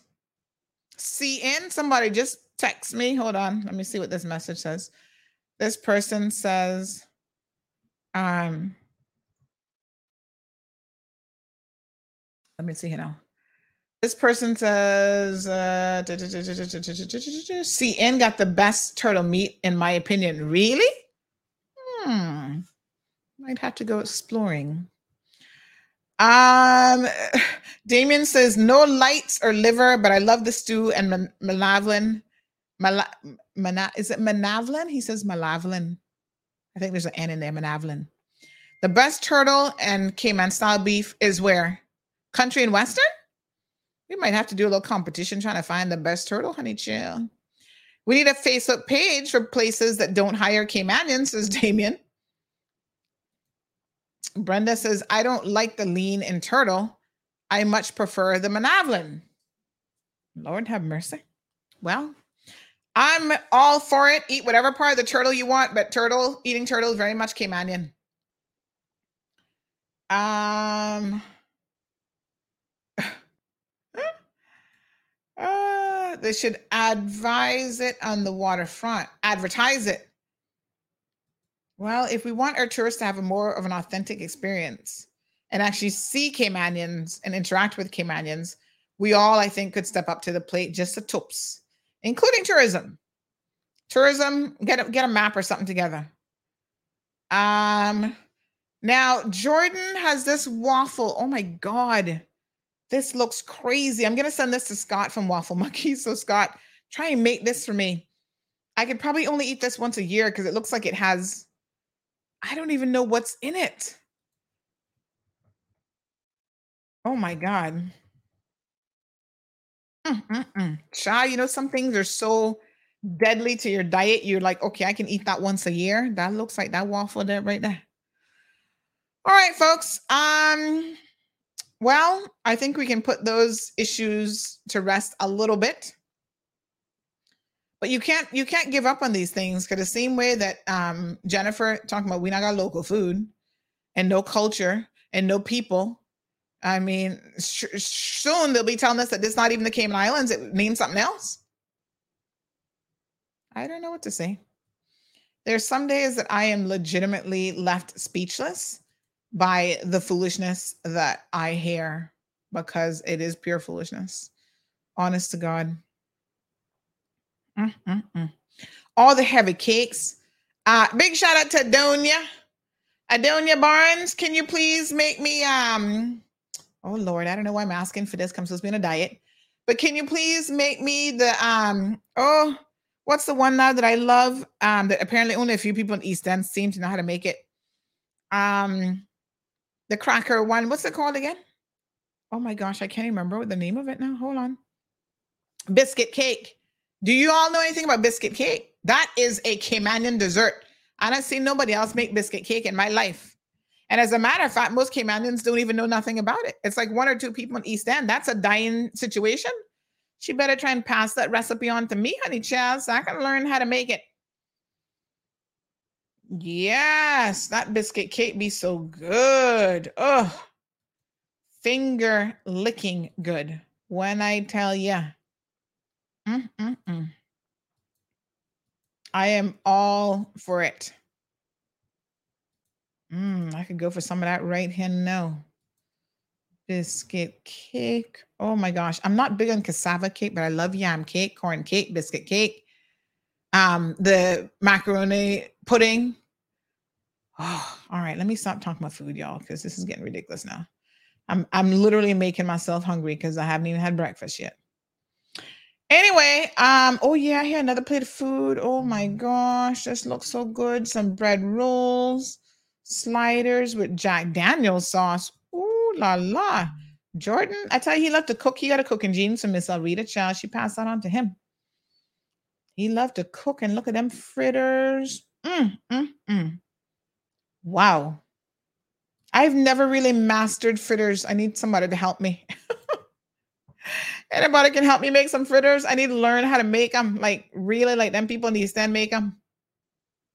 Mm, they'd be so nice and fluffy, and oh my gosh, my mouth is literally watering. All right, uh, Miss Magdalene says, "Amen." Her mother made the best. Johan says, "Cayman Cabana has the best local food in Georgetown and the waterfront." Big shout out to um, what your brother name again, Johan? Um, Moxham, Moxham. What's his first name again? Oh Lord. Yes, but he and he he makes some really interesting. I got to give him credit. He makes he takes like a local ingredient and infuses it in a different kind of way too. Um, like he does this one flatbread made with plantain, and y'all know I love me a, a right plantain, honey. I could eat plantain for breakfast, lunch, dinner, and snacks in between. Um, and he does a um he does a plantain flatbread that is like it's like flatbread, like a pizza sort of style, but with plantain. It is so delicious. If you haven't tried Luigi, thank you, Karen. Um, custard top cornbread. I'm not much of a custard top person, but yes, that's local. Nigga Bible. Don't get insulted by the term, but that's what Caymanians call it. Thank you, Al, giving Cayman Cabana a big shout out as well. Uh, apparently, Jennifer don't know nothing about nothing because she got it all wrong. She don't know nothing about local, local food or Caymanians. Um, Faith says, I'll share it with you, Sandy Hill. I love biscuit cake. So, Faith, you make biscuit cake. Please message me right now because I want to taste yours and make sure that lives up to my aunt's recipe. And if it does, then you can show me how to, but I taste it first. but yes, biscuit cake is OMG amazing. Miss Olive says, I've never eaten turtle in my life. Well, I guess it's not for everybody, but shall. Okay. What are you eating? Chicken? Uh, Miss Magdalene said, Miss Phyllis. Oh, yeah. Miss Phyllis used to do a lot of baking. She'd make, um, oh, she, she could cook anything. Uh, cassava cake. People she'd make. I think, I think McKeeva used to love her cassava cake. He was always sending special requests. Um, Cayman already has been renamed to the Caymans, says Alejandro. Uh, stretcher cake. What is stretcher cake? Miss Vanita says, Sandy, can you make your mac and cheese and whatever food you make with avocados? The avocado salad. So listen, yesterday was what day? Yes, it was Monday. On Sunday, I made some mac and cheese, not for myself, but for somebody else. I actually got a request. Can you? I'm having a party. Can you please make me some mac and cheese? And so I made it the mac and cheese. like, oh, I'll buy the ingredients. I'm like, please, you don't need to buy no ingredients for no mac and cheese. I think they just wanted to know what I put in it, to be honest. Ha ha ha ha ha. So um, I made the mac and cheese for them, and they messaged me chef status. Everybody love the bread rolls and the mac and cheese. You should be boxing this. And I'm like, no, no, no, no, no, no, no, no. I'm not looking for no more work. And I'm lo- not looking to go into the restaurant business. But yes, my mac and cheese is, it gets a lot of rave reviews. Uh, Calvin says most restaurants here don't distinctly use Caymanian food. They mainly have, um, oh, it was the biscuit cake that McKeeva loved too? Oh, look at that. Me and McKeeva got something in common. We both love biscuit cake. They mainly have Caribbean or other nationalities in the menu, says Calvin. Hmm. Journey cakes. Them are fritters. Stop mixing them up and calling them all kind of foolishness. And he loves it with ice cream. Leave it to McKeeva to take it over the top. Biscuit cake by itself. Don't need no ice cream, honey child. That's already perfect. Um, fish and fritters is much better fried with that homemade coconut oil. Um, yeah, then pe- other people won't call it Jonna cake. We just call it fritters, honey child. Oh, Faith says I can't make it, but I can eat it. Faith, I'm looking for somebody to make me some. Uh, Adonia, you've been put on notice. Uh, Miss Brenda says, ask your aunt Adonia. And she says, no, Jonna cake was Jonna cake. You see, this is what I'm telling you now. Y'all confusing yourself, Jonna cake, not no fritters. So this is why, in order to preserve our culture, we need these old time people to start cooking some more and showing us these recipes. Because honest to God, we, including myself, don't know some of these recipes, and it's going to be a it will soon Jennifer's comments will soon be true. We will soon have no culture left. We will soon have no Cayman food left because all the people who can cook it dying out. So that's why I take off my hats to people who really love to get in the kitchen and really love their Caymanian dishes, like the proper way of making it. yes, some Akiva, he might have to lay off the biscuit cake now because he having heart palpitations or something. I was beginning to wonder if um this was a situation of uh what was were those people going to be co- contacting him? So somebody says Good Eats has an app and promotes local and other restaurants on Instagram. Oh, it's on Instagram. Send us the Instagram page and I can share it tomorrow. Uh Jimian is an East End, says somebody. Tom Foodery is Cayman Brac. UCCI should host a Cayman cooking class. Not UCCI. It should be the National Cultural Foundation. People like that. Or um what's the other one called? Oh god, there's another one too. Um CNCF. Uh the National Archive was National Archive, one of them. They've done stuff before. These are people who are supposed to be responsible for keeping Cayman culture alive. So they need to be putting on regular classes and showing us how it's done. Anyway, my love, only so much preaching I can do on a good day. Mm, mm, mm. Lord, we need we need we need to get it together now. And in the meantime, I'm now officially starving. Adonia, can I get some food today? Are you cooking? She's semi-retired these days, honey child. Um, this person said we've had this conversation before. Johnny cakes and fritters are different. Oh, she said last week I made some custard top cornbread for Graham to serve with his Cayman style beef, and you never called me. Shame on you. Don't be sharing that stuff with me after the fact. Ah. Mm. You know, I don't really eat custard pop, so that's okay. All right, folks. Um, very good. So we'll have to continue um encouraging people to learn about locals and about local food and local people. Um, I understand. I uh, Jeff mentions Mr. Alvin, very very popular and known for cooking local food as well. Um, Miss Brenda's sending some well wishes to Mr. Bush. Apparently, he's already at the hospital, so I don't know if it was just stress. Somebody did share that he was out at Bananas for his birthday, so maybe he should have stayed home. I don't know. Mm-hmm. I'm just saying. Um. Oh, I almost forgot this racist woman still overhead typing. Sure, no, I'm not like a twig.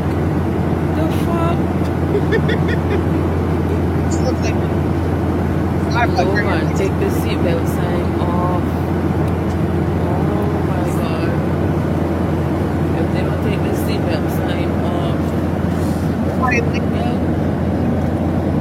Obviously, it's the person who's sitting on the aisle seat, and then there's a middle person.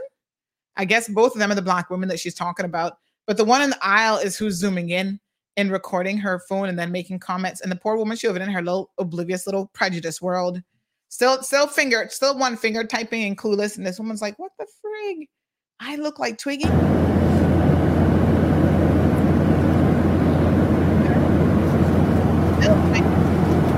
No. Don't even try record her face yet. Wait till she get up.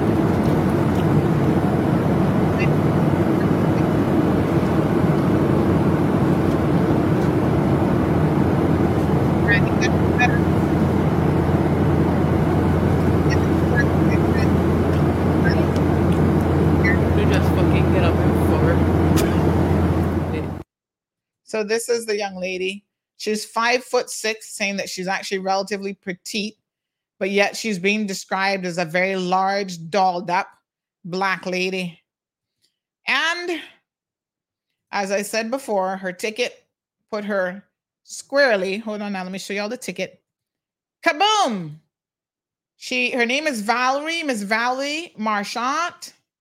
Cabin economy. She can't even afford nothing more than that. Poor her.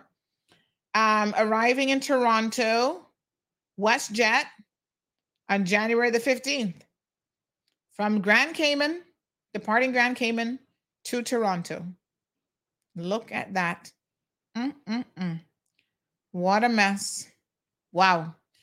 Well, we got him here. And then on top of that, we're importing him in. Lord Jesus, please, please, please take the oars to the entire island. All right, here's the news from Kevin Watler. We'll see you guys tomorrow morning. I'm off to um, record one of my Cayman Voices segments. Got a few people lined up.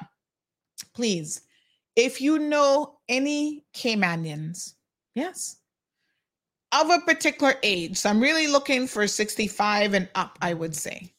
By all means, please message me their contact information. We want to hear their stories, right? We want to hear who they are, what they're about. I got a, a particular person from Savannah, a Savannian today that I'm going to be interviewing. We want them all East End, Bodden Town, Georgetown, Cayman, Brac, Little Cayman. Send me their information because this is one way in which we will preserve what little Caymanianism we have and what little Cayman culture we have as well.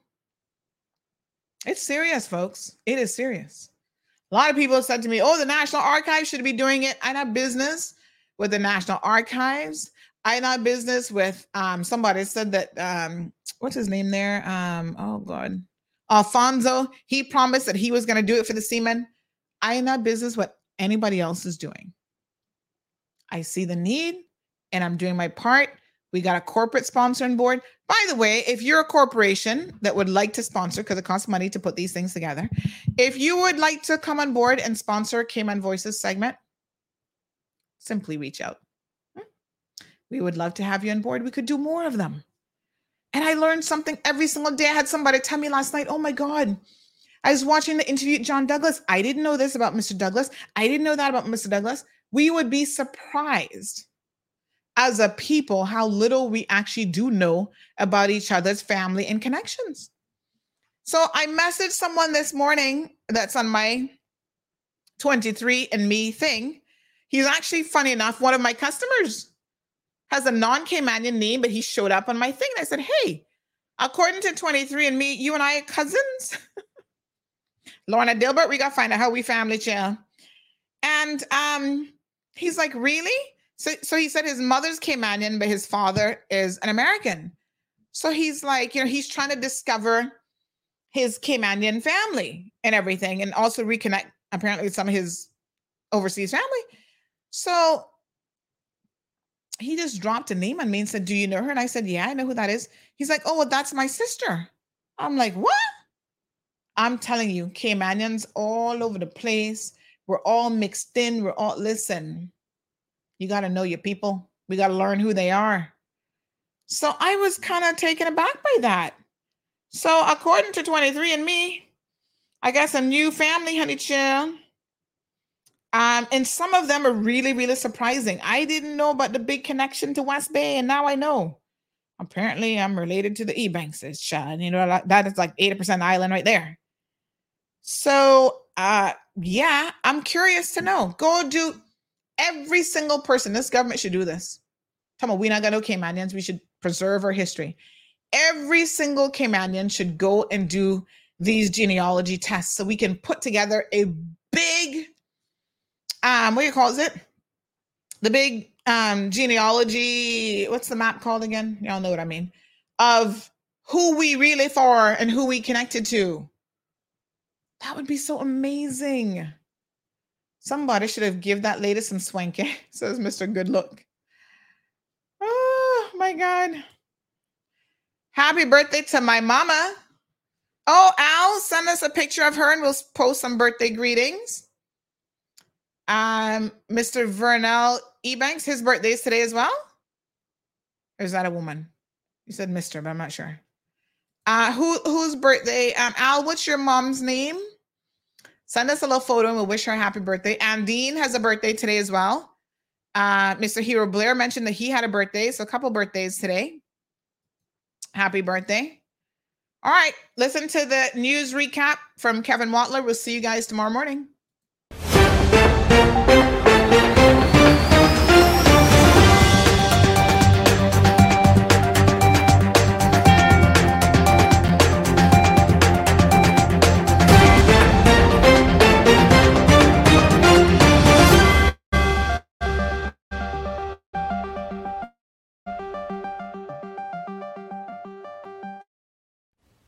Hello, I'm Kevin Watler, and this is your CMR Daily Buzz. Here's a summary of some of Cayman's latest headlines. Member of Parliament for West Bay, McKeeva Bush, said he is being observed at Health City after experiencing chest pains. The former Speaker of Parliament has been ordered to take two weeks of rest and will have very limited access to calls and visitors. Hero Square was filled with Caymanian pride yesterday to celebrate the 20th National Heroes Day. This year's theme of volunteerism and charitable services honored over 200 volunteers, 10 charitable organizations, and one philanthropist. E.G. Fisher, a former Customs and Border Control officer who pleaded guilty to conspiring to import more than six pounds of ganja into Cayman through the airport in 2018, was sentenced to nine months in prison last Wednesday. A Cayman Airways Express flight from Little Cayman experienced a tire deflation on landing in Grand Cayman Friday evening and was temporarily disabled on the runway. During the brief repair, the runway was unable to be used, causing one inbound flight to delay landing and one outbound flight to delay takeoff. No other operations were affected. Meanwhile, a Cayman Airways flight to Miami had to return to Grand Cayman Friday morning after a passenger experienced a medical emergency approximately 20 minutes into the flight. An ambulance was present to assist the passenger when the flight landed.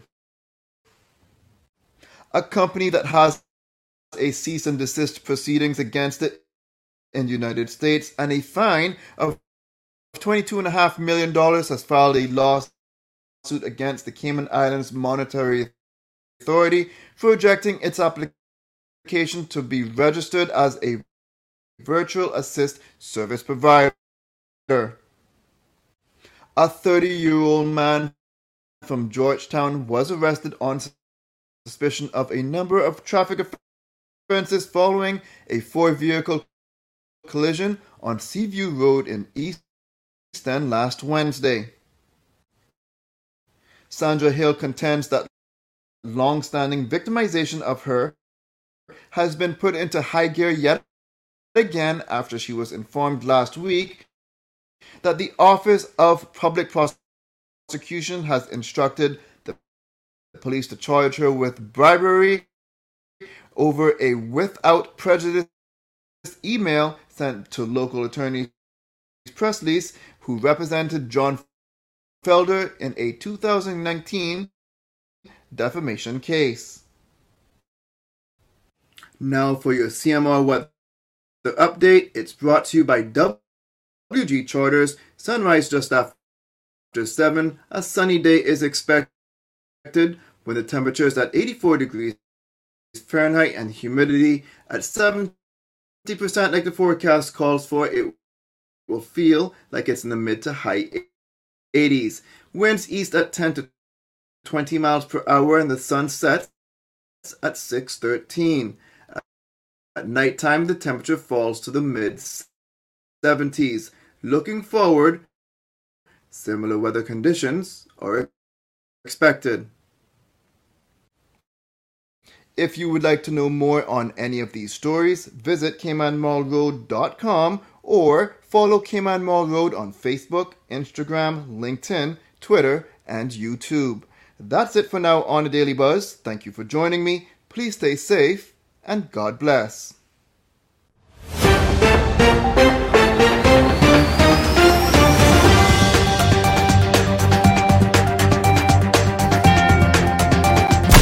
Thank you for tuning in to another episode of The Cold Hard Truth on Bobo 89.1 FM.